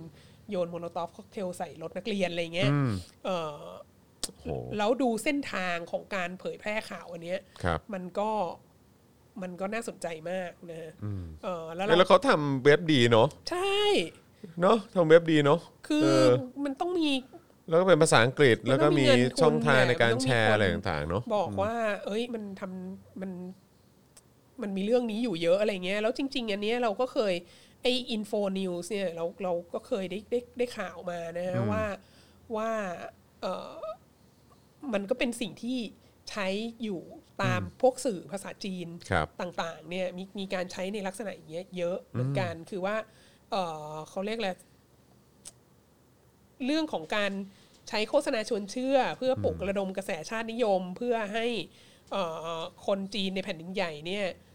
ต่อต้านการประท้วงที่ฮ่องกงอ่ะมันก็มีการใช้อยู่เยอะมากในแผ่นดินใหญ่อยู่แล้ว แต่ว่าเอ่อสื่อโฆษโฆษณาชวนเชื่อในแผ่นดินใหญ่ในลักษณะอย่างเงี้ยมันก็กระจายออกมาผ่านเอ่อ ผ่านสถานีข่าวอะไรต่างๆ ของของแผ่นดินใหญ่อะซึ่งคนจีนที่อยู่กันทั่วโลกเนี่ยก็ติดตามด้วยโดยเฉพาะประเทศที่มีแบบจำนวนประชากรชาวจีนจำนวนมาก แล้วก็มีสื่อท้องถิ่นที่เป็นภาษาจีนอยู่แล้วเนี่ยก็จะได้รับอิทธิพลจากสิ่งเหล่านี้อะไรเงี้ยอันนี้เราก็คิดว่ามันก็เป็นในแง่หนึ่งเราต้องบอกมันก็เป็นซอฟต์พาวเวอร์อีกแบบหนึ่งนะแต่มันเป็นซอฟต์พาวเวอร์แบบ มันเป็นซอฟต์พาวเวอร์แบบไม่ค่อยซอฟต์อ่ะมันเป็นซอฟต์พาวเวอร์แบบหมาป่าเออที่ แบบแบบไม่ค่อยน่ารักนะฮะ ใช่แบบไม่ไม่ lovable อ่ะ ใช่ ที่เรา ใช่ เริ่ม ใช่ เห็น ใช่ ใน ใช่ ในในในยุคปัจจุบันนี้ค่ะ นี่เขาบอกอ๋อ ถ้าเป็นกรุ๊ปไลน์ในไทยคุณศิวะบอกมานะฮะเอ่อบอกว่าเราไปอะไรนะฮะอีไปเหยียบย่ำกระดูกทหารที่อนุสาวรีย์ชัยสมรภูมิ แต่บอกแต่ไม่บอกนะว่าตำรวจมาเหยียบย่ำมาเหยียบย่ำร่างกายผู้ประท้วง เออเรื่องอนุสาวรีย์ชัยนี่ก็แบบน่ามคานมากจริงสำหรับนักประวัติศาสตร์นะมีความรู้สึกว่าแบบจะอะไรนักหนากันอนุสาวรีย์ชัยอ ก็ นุสาวอากยรีย์ปรา อยา บ ก กั ให้ นปราบกบฏบ้านเราอ่ะยกไปทั้งอันหาย ใช่ ไปไหนแล้วก็ไม่รู้อ่ะไม่เห็นมีใคร ใช่ พูดเลยเลย นี่ไปดูคลิปความรู้เราได้นะ เอ ฮะ อใช่ เออนะครับ งั้นงั้นเอ่อรบกวนอาจารย์แบงค์แปะแปะลิงก์เอ่ออะไรนะ คลิปความรู้อนุสาวรีย์ชัยไว้หน่อยได้ไหมเผื่อว่าคุณผู้ชมที่อยากจะเอาลิงก์นี้ไปแปะในกรุ๊ปไลน์สลิม ไปเป็นนาตาชาให้นี่ก็เออก็คงสนุกดีนะฮะ ค่ะท่านผู้ชม อ่าอ่ะเติมพลังในช่วงท้ายนี้หน่อยนะครับนะฮะ 26เปอร์เซ็นต์ ใช่ นะคะ นะ ช่วย ครับ ขอขึ้นให้ถึง ขอ 30 สาม เปอร์เซ็นต์ สามสิบได้ไหมสามสิบแล้วกันเนาะเออ ในวาม นะครับ แบบว่าไปทั่วโลกของดิฉัน อ่า นะ โอ้ยไปไปไปทั่วโลกจริง ใช่ ๆมีไปจีนไปเออไม่สิต้องไปญี่ปุ่นก่อนเพราะไปโอลิมปิกใช่ไหม ไป แล้วก็ไป อเมริกาใต้อะไร ไชนีสไทเป เออใช่ไหมมีเอ่อไต้หวันไปอเมริกาใต้ไปเกียนา ไปลิทัวเนีย ไปลิทัวเนียนะ นะครับไปโปแลนด์นะครับนะฮะไปอัฟกานิสถาน ค่ะ นะครับไปอเมริกาโอ้โอตุรกีซาอุดีอาระเบียโอ้วันนี้ไปทั่วโลกครับนะฮะเพราะฉะนั้นอยากจะให้ช่วยเติมพลังให้กับพวกเราหน่อยนะครับ ทางบัญชีกสิกรไทย 0698975539 หรือสแกนเคอร์โคก็ได้นะครับนะแล้วก็สำหรับคุณผู้ฟังที่ฟังอยู่ใน Clubhouse ก็สามารถสนับสนุนพวกเราได้นะครับเอ่อแล้วก็ใครที่อยากจะสนับสนุนเราเบื้องต้นอย่างแรกเลย ก็ด้วยการกดไลค์แล้วก็ช่วยกดแชร์ไปที่โซเชียลมีเดียทุกๆ แพลตฟอร์มที่คุณใช้ด้วยละกันนะครับนะฮะขอความกรุณาด้วยแล้วก็ตอนนี้อาจารย์แบงค์จะแปะลิงก์ไว้ให้นะครับนะฮะสำหรับคลิปเอ่อความรู้นะฮะของ Spoke Dark TV ที่เกี่ยวข้องกับประวัติเอ่อประวัติศาสตร์ที่มาที่ไป ของอนุสาวรีย์ชัย อนุสาวรีย์ชัยสมรภูมินะครับ ไม่ ว่า ใช่แค่ที่จอดรถตู้ ใช่ครับผมมันไม่ใช่แค่ที่วนรถนะครับ เออ นะครับอ่ะโอเคนะครับเออคุณพันช์บอกว่าว่าเอออารวาส around the world อ่าครับผมนะฮะเอ่อคิดว่าเลือกตั้งครั้งต่อไปของไต้หวันแคนดิเดต ฝั่ง KMT จะต้องแคมเปญเรื่องตีตัวออกห่างจาก PRC เพื่อชนะเลือกตั้งไหมครับ มันยากนะ เพราะว่า KMT อ่ะเขาก็คือโกมินพักโกมินตังเนี่ย ครับ มันก็เป็น คือเขาเรียกอะไร อุดมการณ์หลักของมันคือคือจะรวมกับจีนน่ะ อืม เออ ดังนั้นน่ะ เป้าหมายหลักของ เป้า เขา หมายหลักของเขาแล้วก็แล้วก็การเขาเรียกอะไรเขาก็ยึดอุดมการณ์จีนเดียวอ่ะ ครับ ก็ตามนั้นจริงๆ ตั้แล้วใช่ อืมครับ แล้วก็คือถ้าเผื่อว่า ถ้าเผื่อว่าจะมาบอกว่าเราจะแยกจากจีนเนี่ย ก็คือก็ก็ยุบพักไปเลยดีกว่า ก็ไปรวมกับ DPP ก็ได้อะไรเงี้ยเอ่อหนทางเดียวที่อาจจะไปได้ถ้าถามเรานะ ครับ ก็คือต้องบอกว่าเราจะล้มรัฐบาลคอมมิวนิสต์ อืม แล้วเราจะกลับไปยึดแผ่นดินใหญ่ อืม อันนี้ซึ่งเป็นสิ่งที่เจงเคเช็คบอกไง อ่าโอเค ว่าเรายังเป็นสาธาร ก็ ณ คือ จีน เวนั้น เพราะว่า เอ เรา อ จะยึดแผ่นดินใหญ่แล้ว ค ก็ รับครับ แล้วก็เนี่ยเราก็จะทำให้จีนแผ่นดินใหญ่เป็นเหมือนเราอะไรเงี้ย ครับครับ อันเนี้ยอันไปเวนั้นน่ะจะได้ แต่คำถามก็คือว่าเราควรจะเชื่อไหมคือคนจะแบบมันจะทำได้ไหมอ่ะคือ เออเออเออจริง เออ จริ คื ง อคือจีนไคเชกยังทำไม่ได้เลย แล้วก็แล้วก็จีนก็ยิ่งใหญ่มาถึงขนาดนี้แล้วอะไรเงี้ยก็ก็ไปยากจริง ๆ KMT ไปยากจริงๆช่วงนี้นะคะ หนักครับ หนักจริงครับ อืมนะฮะ คือตอนที่ KMT ไปไปสถาปนาความสัมพันธ์นั้นใกล้ชิดกับปักกิ่งรัฐบาลปักกิ่งได้มากขึ้นเยอะเนี่ยก็คือช่วงปลายของเออประธานาธิบดีเจียงเจ๋อหมิน ครับ แล้วก็ช่วงต้นของประธานาธิบดีหูจินเทานี่แหละ ครับ แล้วก็คือแพ้ตอนนั้นก็คือแพ้เลือกตั้ง อืม แล้วก็แล้วก็เลยไปเอาหมีแพนด้ามาไง ฮ่า เอ ครับ อ ผม ซึ่งก็พอได้หมีแพนด้ามาแล้วก็เลยแบบ โอ้โห ความสัมพันธ์ดีขึ้นเยอะมากอะไรเงี้ยคือคือมันเป็นสแตนซ์ของจีนตอนนั้นด้วยที่ที่ทำตัวเป็นหมีแพนด้าทีนี้พอมาถึงตอนนี้แล้วอ่ะมันไม่เป็นหมีแพนด้าแล้วอ่ะก็ก็คนไต้หวันก็อาจจะไม่คล้อยตามเท่าไหร่ค่ะ หมีแพนด้ายังอยู่ที่ที่ที่ ยังไต้หอยู่วันไหมฮะ ยั ยัง งอยู่ มีอยู่ ค่ะ ใช่ไหมฮะ ยังอยู่ค่ะ อืมก็ยังก็ก็คือก็ยังมีมีเขาเรียกว่าอะไรนะมีแบบว่า ยังมีอะไรที่ยังเชื่อมโยงกันอยู่ ใช่ เออ ใช่ นะ ห ค มี รับ แพนด้านี่เรื่องใหญ่มากจริงๆนะแบ ก็ บ ดูน่าจะเรื่องใหญ่จ ที่ ริงๆนะ ที่พ่อเราบอกว่าอะไรนะ มีผู้ว่าการรัฐอะไรสักคนหนึ่งอะที่แบบตอนหาเสียงเลือกตั้งอันนี้ เออ ตั้งแต่คุณพ่อเรียนอยู่อเมริกาทศวรรษพันเก้าร้อยเจ็ดสิบเลยนะหาเสียงเลือกตั้งว่าถ้าแบบ ถ้าชนะเลือกตั้งอะจะไปเอาหมีแพนด้ามาอะไรเงี้ยคืออันนี้เรื่องใหญ่ เอ คืออคน เรื่อง อเมริกันเนี่ย เรื่องใหญ่จริง ก็บ้าหมีแพนด้ามาตั้งแต่ทศวรรษพันเก้าร้อยเจ็ดสิบ โอ้ยมีใครไม่บ้าบ้างดีกว่า เออ เนอะ ค่ะ เออนะครับเออนี่เขาจะทำให้แผ่นดินใหญ่เป็นเวสไต้หวันจ เอ ริงๆเหรอคอรับ ใช่มีมีมันนี้เกิดขึ้นมาว่า เออ แบบแผ่นดินใหญ่เรียกแผ่นดินใหญ่ว่าเวสไต้หวัน อ๋อ นะครับแต่ ผม ก็ก็คือมันคือคือมันก็ก็ก็เล่นกันไปได้เรื่อยๆอะนะแต่ว่าเราก็สถานภาพของสาธารณประชาชนจีนก็ก็ยังเข้มแข็งมั่นคงยิ่งใหญ่มีสัญญานุภาพอย่างมากนะคือคือเขาเขาก็เจ็บปวดไปเสียหายไปเยอะมากจากโควิด -19 อ่ะแต่ว่า แต่ว่าเขาก็ยังไม่ใกล้จะล่มสลายหรอกเออ แต่ว่าก็คือสิ่งที่เราเห็นตอนนี้ก็คือการเอ่อขยายอิทธิพลขึ้นมาของของไต้หวัน ความมั่นคงมากขึ้นของไต้หวัน ความมีการสนับสนุนจากนานาชาติมากขึ้นของไต้หวันอะไรเงี้ยแต่ว่าถ้าถามเราเราคิดว่าคงคงยังไม่เวสไต้หวันคงไม่เกิดในอนาคตอันไกล ใช่ครับ คงอีกพักใหญ่นะครับเอ๊ะเมื่อกี้มีใครพิมพ์มายาวๆนะ บอกว่าขอบคุณอาจารย์วัฒนาอ๋อขอบคุณอาจารย์วัฒนาที่นำเรื่องนี้มาคุยทำให้พับลิกตามทัน บทบาทจีนช่วงปัจจุบันและมุมมองที่หลากหลายจากนักวิชาการ FC อาจารย์ค่ะ ขอบคุณ ค ค่ะ รับผมนะฮะเอ๊ะเหมือนเหมือนเราเคยทำคลิปความรู้ไต้หวันปะ มีเหมือนกัน จำได้ว่ามีนะ ใช่ เออถ้าเกิด ไต้หวันแบบไต้หวันเป็นประชาธิปไตยได้ไงะไร เออเออ งี้ย หรืออะไรประมาณเนี้ย ใช่ นะครับนะก็ใคร ใช่ ใครที่สนใจสามารถดูได้เดี๋ยวเดี๋ยวอาจจะรบกวนอาจารย์แบงค์เอ่อลอง หาด้วยนะเราทำคลิปความรู้เยอะมากครับ จนบางทีแบบตามไม่ทันมันมีคลิปความรู้ที่อ่านี่ไงไต้หวันเป็นประชาธิปไตยได้อย่างไร เ อ๋อมีทั้งเวอร์ชัน หลักการจีนเดียวด้วย เออเออเดี๋ยวเอาทั้ง 3 ลิงก์นี้เลยก็ได้เนาะเออนะครับเออทั้ง 3 ลิงก์นี้เลยก็ได้ก็คือเดี๋ยวเอาเอาอันแรกก่อนอันนี้เป็นเวอร์ชันไต้หวันเป็นประชาธิปไตยได้อย่างไรเวอร์ชันที่เป็นผมนะครับ เออ เวอร์ชันที่เป็นจอห์นวินยูนะครับคือถ้าเกิดว่าอยากจะดูเป็นจอห์นวินยูเล่าเรื่องนี้ก็สามารถดูเวอร์ชันนี้ได้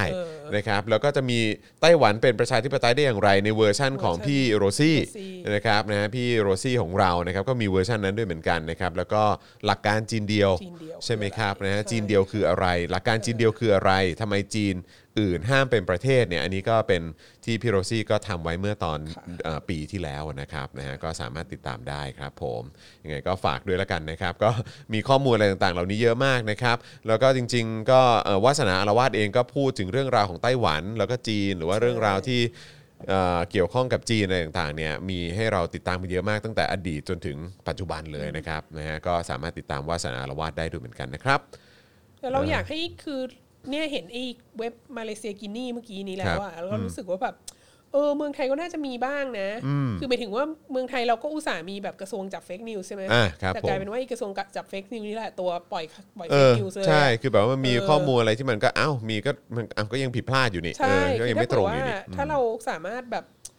มีองค์กรที่แบบว่ามามาตรวจสอบ คือตอนนี้เราก็ต้ที่มอง ที่ไปของข่าวต่าง เออ ๆ ตอนนี้เราก็กลายเป็นว่าเราก็ช่วยกันตรวจสอบกันเองอะ ใช่ เนาะ แล้วเราก็ต้องไปพึ่งแบบอย่าง AFP fact check อะไรอย่างเงี้ยเอ เอ อ อ ใช่ไหม ใช่ ฮะเออ ใช่ ก็ต้องไปพึ่งอะไรพวกนั้น เมื่อก่อนเหมือนว่ามันมีนะใช่ไหมมันมีเหมือนแบบศูนย์ศูนย์อะไรสักอย่างที่เป็นเหมือนแบบของของภาคเอกชนปะเออไม่ไม่รู้เหมือนทางช่องเก้าเขาเคยทำหรือประมาณเนี้ยเคยเห็นเขาทำอยู่แต่ว่าก็เงียบเงียบๆไป หรือว่ามันไปโดนผนวกเข้ากับ DE ไปแล้วก็ไม่รู้นะ ใช่ใช่ เออนะครับ แล้วก็แบบไอ้มาเลเซียกินี่เนี่ยร้ายแรงมากนะ คือนอกจากจะบอกว่าเอ่อข่าวปลอมมาจากสื่อที่แผ่นดินใหญ่แล้ว ครั อะ บ ก็บอกว่า Facebook ของสถานทูตจีนในมาเลเซียก็มีการปล่อยข่าวปลอมด้วยอะไรเงี้ อ้า ยว แล้วก็มี โอ้โห ตัวอย่างโน้นนี้นั้นอะไรเงี้ย ว้าว คือ คือไม่ได้พูดลอยๆ แต่ก็มี ใช่ หลักฐานมาสนั ใช่ บส มีห นุ ลั น กฐานด้วยอะไรเงี้ย ซึ่งเราเราคิดว่ามัน แต่อันเนี้ยมันก็เป็นแบบ มันก็ทำโดยเอกชนใช่ไหมและสองมันทำโดยเอกชนในประเทศประเทศที่มีประชาธิปไตยด้วยไง อืม ดังนั้นก็คือก็เขาก็มีเสรีภาพสื่อ ครับ เสรีภาพในการนำเสนออะไรเงี้ย อืมอืม ก็ก็แต่แต่คิดว่าสิ่งเนี้ยคือคือเห็นในเว็บไซต์นี้แล้วมีความรู้สึกว่านี่แหละที่ที่สังคมไทยต้องการ คือแบบ ไปไปทำวิจัยกันไหมชัดเจนเลยว่าแบบเอ้ยมันต้นต่อข่าวปลอมมันมาจากไหนบ้างอะไรเงี้ยฮะก็แล้วเราก็จะได้มามาช่วยกันเขาเรียกอะไรมาช่วยกันจับเท็จช่วยกันจับเฟกนิวส์อะไรเงี้ยแล้วก็ไม่ใช่ไม่ใช่มีอะไรก็แบบแชร์กันสะบั้นหันแหลกกรุ๊ปไลน์อะไรเงี้ยคือดูนิดนึงว่ามันเชื่อถือได้ไม่น่าเชื่อถืออะไรยังไง ใช่ ค่ะ นะฮะคุณตัวเล็กใจใหญ่บอกว่าตอนนี้คนรุ่นใหม่เขาไม่เอาจีนแล้วค่ะ พวกเขาว่าไต้หวันก็คือไต้หวันไม่ใช่จีนแผ่นดินใหญ่สิอ๋อคุณกระปูกว่า can I request the topic about Singapore and Hong ฮ่ Kong องกง ฮ่องกง เออ นี่ก็พูดเยอะเนาะ ใช่แต่สิงสิงคโปร์นี่เออสิงคโปร์น่าสนใจนะในเทรนด์น่ะที่เขาบอกว่าเทรนด์ส่วนใหญ่คือปัญหาคือแบบว่า จีนเนี่ยพอปูล่าน้อยลงมากในโลก ไปไปสอบถามมันจะมีแบบสอบถามว่าแบบเออมองจีนโพสิทีฟหรือเนกาทีฟแล้วก็ตลอดช่วงที่สีชิ้นผิงขึ้นมาเป็นผู้นำเนี่ยเอ่อภาพลักษณ์ที่คนทั่วโลกคนทั่วไปอะไปถามเขาว่าแบบชอบจีนหรือไม่ชอบจีนเนี่ยเออมันมันเนกาทีฟลงเยอะนะฮะยกเว้นสิงคโปร์ ว้าว สิงคโปร์นี่น่าสนใจมาก เป็นเป็นประเทศที่ยกเว้นนะ เป็นประเทศที่แบบ โอ้ มี น่า ค ส วาม นใจ มีความชื่นชอบจีนมากขึ้นนะส่วนหนึ่งเขาบอกว่าเป็นเพราะว่ามีมีเอ่อเขาเรียกอะไร มีคนจีนไปอยู่สิงคโปร์มากขึ้น มีการเปิดไปทำธุรกิจอะไรร่วมกันมากขึ้นนะที่สิงคโปร์ วาสนา ก็เดี๋ยว อา เดี๋ ละ ยวต้อง วา ไป ด ต้องไปค้นในรายละเอียด แต่ว่าอันนี้อันเป็นเป็นเกรดที่น่าสนใจ เนี่ยคุณภูมิเพชรบอกว่าตอนพิธีเปิดโอลิมปิกในช่องเกาหลีเขาเรียกไต้หวันว่าประเทศไต้หวันทำให้จีนโกรธตัดสัญญาณ แล้วก็ทำให้ไม่ได้ดูขบวนเปิดของเปิดตัวของจีนเอง ใช่ เห็นแล้วขำมาก ใช่ อืม ใช่แล้วสื่อจีนก็มาบอกว่าอะไรนะเอ่อสำนักข่าวเกาหลีเล่นสกปรกอะไรเงี้ยทำให้เราไม่ได้เห็นขบวนของจีน นั่นไง นี่คุณศิวะบอกว่าเคยไปนั่งแท็กซี่ที่ไต้หวันอยู่ๆเขาก็บอกว่าเขาไม่ใช่จีนนะตอนแรกก็ตกใจ เพราะเราเข้าใจว่าไต้หวันคือไต้หวันอยู่แล้ว ตอนนี้เข้าใจแล้วจ้าอ๋อ ค่ะ ครับผมเออคงตอนนั้นอาจจะเข้าใจว่าเออเป็นอะไรคล้ายๆมณฑลหนึ่งอะไรอย่างเงี้ยแหละ เออเออ เออฮะเออแต่ว่าผมก็ผมก็ผมผมไม่แปลกใจที่หลายคนอาจจะแบบเอ้ยมันอะไรยังไงวะเนี่ยสับสนหรือว่างงแล้วว่ากูกูกูต้องมีท่าทียังไงเหรออะไรอย่างเงี้ยกับเรื่องแบบนี้ เพราะว่าคือเราก็เห็นมาตั้งแต่แบบโอลิมปิกตั้งแต่ตั้งนานมาแล้วอ่ะที่มันแบบว่าเออแบบไชนีสไทเปอะไรแล้วเราก็คืออะไรวะไชนีสไทเปคือมันมีไชนีสอื่นอีกเหรออะไรอย่างเงี้ยเออก็คือไชน่าก็ไชน่าหรือว่าเอออะไรอย่างงี้ไปสิอะไรเงี้ยแต่คือแบบ ใช่ เออแล้วก็แล้วแล้วก็จำได้พออ๋อนี่คือไต้หวันเออเขาไต้หวันแต่เขาต้องเรียกอย่างเงี้ยลูกเอออย่างเงี้ยแต่ตอนนั้นเราก็ยังไม่เก็ตเราก็แล้วทำไมถึงไม่สามารถใช้ชื่อตัวเองได้วะแปลกจังอะไรแบบเนี้ยนะครับอืม ค่ะ นะฮะอ่ะโอเคนะครับนี่ก็ 34%ครับอาจารย์วัฒนาครับนะฮะก็ขอบคุณทุกท่านมากๆเดี๋ยวอยากให้อาจารย์วัฒนาสั่นกระดิ่ง ทิ้งท้ายอีกสักครั้งละกันนะครับนะฮะวันนี้เราไปไกล ขอบคุณทุท่านมากค่ะ นะครับนะก็เติมพลังทิ้งท้ายให้อาจารย์วัฒนาได้ต่อเนื่องอีกนะครับนะเพราะว่าวันนี้อันนี้ก็ต้องอัปเดตด้วยว่าเย็นนี้ไม่มี Daily Topics นะครับเย็นนี้จะขอเอ่อต้องต้องขอขออนุญาตเอ่อหยุด 1 วันนะครับนะฮะเอ่อแต่ว่าเดี๋ยววันจันทร์เราก็จะกลับมานะวันจันทร์ก็จะเป็นคิวของครูทอมนะครับนะแต่ว่าเอ่อวันนี้นะครับใครที่เอ่อติดตามวาสนาละวาดในช่วงเช้าวันนี้เนี่ยนะครับติดตามแล้วอาจจะยังไม่ได้ชมเอ่อพี่แขกในโค้ชแขกนะครับซึ่งวันนี้ทำเมนูเป็นแกงมัสมั่น นะครับก็สามารถไปย้อนดูได้นะครับแล้วก็อย่าลืมสนับสนุนย้อนหลังกันได้นะครับแล้วก็ใครที่ยังไม่ได้ดูเจอข่าวตื้นตอนใหม่ครับซึ่งเจอข่าวตื้นตอนใหม่ชื่อว่าอะไร รบกวนอาจารย์แบงค์อีกทีได้ปะช่วยช่วยช่วยเปิดขึ้นจอเลยก็ได้เออช่วยเปิดขึ้นจอนิดนึงเออนะครับจะได้เป็นการโปรโมทนิดหน่อยเออไหนๆก็ไหนๆเออนะครับเจาะข่าวตื้นตอนใหม่นะฮะเจาะผู้ผลิตวัคซีน ล้างการบริหารวัคซีนผิดพลาดครั้งแรกของโลกครับ เออ นะฮะ อันนี้ก็เป็นตอนตอนใหม่นะครับนะ ก็สามารถไปดูได้นะครับ ยังไงก็ฝากด้วยละกันนะครับ แล้วก็ฝากแชร์กันด้วยนะครับ ตอนนี้ก็เป็นอีกหนึ่งตอนที่ก็ในมุมผมก็ว่าแซบนะฮะ เออ แซบมากๆนะครับนะฮะ แล้วก็มีหลาย ๆ ท่อนหลาย ๆ ตอนที่ก็ ผมว่าก็เด็ดเหมือนกันนะ เดี๋ยวจะทำเป็นคลิปสั้นออกมาให้คุณแนวไปแชร์กันต่อด้วยนะครับนะฮะอ่ะวันนี้หมดเวลาแล้วครับ อาจารย์วัฒนามีสอนต่อปะเนี่ย มีมี มีต่อ แต่ว่าเดี๋ยวขอเดี๋ยวขออัปเดตนิดนึงว่า ได้ครับ สัปดาห์หน้า ครับ นะสัปดาห์หน้าจะเป็นวาสนานะคะ ปกติ อ่ะ เราสรุปกับเอ่อเรา เออ ส สลั ลั บบ กัน เอ่อ พี่ถึก พี่ถึกนะคะ ใช่ครับ แต่ว่า ผม เอ่อวาสนาต้องต้องขอสลับพี่ถึกกับ ได้ เพ ครั ราะ บ ว่าสัปดาห์โน้นมีคิวจะต้อง อ๋อ พามาร ติด ดาไป ติดภารกิจอ่ะไปฉีดวัคซีนเข็ม ผื่ ส จะ อง โดน ใช่ไหม เลื่อนนะ อ่าครับผม แต่ว่าดังดังนั้นก็เลยขอสลับพี่ถึกมาดังนั้น ได้ สุกร์หน้าเรายังเจอกันอยู่นะคะ ครับผมอ่าฮะครับผมนะฮะอ่ะเยี่ยมเลยครับงั้นก็กลายเป็นว่าสัปดาห์หน้าเราก็ได้อยู่กับอาจารย์วัฒนาสองสัปดาห์ติดเลยนะครับเจ้มจนกันไปเดี๋ยวคอยติดตามกันได้ แต่วีคหน้าจะมีอะไรเนาะมาให้อาจารย์วัฒนาหยิบยกขึ้นมานะฮะอารวาดกันนะครับ ก็เดี๋ยวรอดูแล้วกันนะครับ แต่วันนี้วันนี้น่าน่าจะเปลี่ยนเป็นวาสนาอารวาดในวงเล็บทั่วโลก เอ อขนาดอารวาสเราเดอะเวิลด์ around the world จริง ๆ เลยนะครับนะฮะคุณ Saturn บอกว่าขอบคุณอาจารย์วัฒนามากครับสำหรับความรู้ที่หลากหลายนี้นะครับขอบคุณมากนะครับอ่ะโอเค มีคนบอกว่าปกติชอบดูปาล์มด่าคนตอนกินข้าวเย็น ทำให้กินอร่อยมากยิ่งขึ้น เออนะครับผมก็เชื่อว่าก็คงแซบไม่แพ้กัน แซ่บ ที่ ไม่ต้องใส่พริกนะฮะ อย่างตอนเย็นก็เอ่ออย่างเย็นวันนี้ถ้าเกิดว่ามีรายการอยู่ก็คงเป็นพี่แขกนะครับเหมือนกันนะครับแต่ว่าวันนี้ก็เอ่อต้องขอยกหนึ่งวันนะครับเดี๋ยวเจอกันสัปดาห์หน้าครับนะฮะคอนเทนต์นะฮะเจ้มจนเจ้มจนอีกมากมาย มีให้คุณติดตามกันที่ Daily Topics แล้วก็ Spoke Dark TV นะครับส่วนวันนี้หมดเวลาแล้วนะครับขอบคุณอาจารย์วัฒนามากเลยนะครับวันนี้แล้วก็เอ่อย้ำอีกครั้งนะครับใครที่อยากได้เสื้ออันนี้เนี่ยก็รออีกหน่อยละกัน นะครับถ้าจะช้อปปิ้งตอนนี้ก็ไปซื้อที่ Spoke Dark ใช่ Store ผู้ผลิตเขาทราบแล้วว่าคุณอยากได้กันเยอะ ใช่รู้นะครับ แต่เขาก็ต้องระมัดระวังนิดนึงนะครับนะอ่ะวันนี้หมดเวลาแล้วนะครับ ผมจอมยูนะครับ อาจารย์วัฒนานะครับ แล้วก็อาจารย์แบงค์มองบนถอนหายใจไปพลางๆนะครับ พวกเรา 3 คนลาไปก่อนนะครับ สวัสดีครับ ส สวั วัส สดี ดีค ครั รับ บ บ๊ายบายครับ วาสนาอารวาส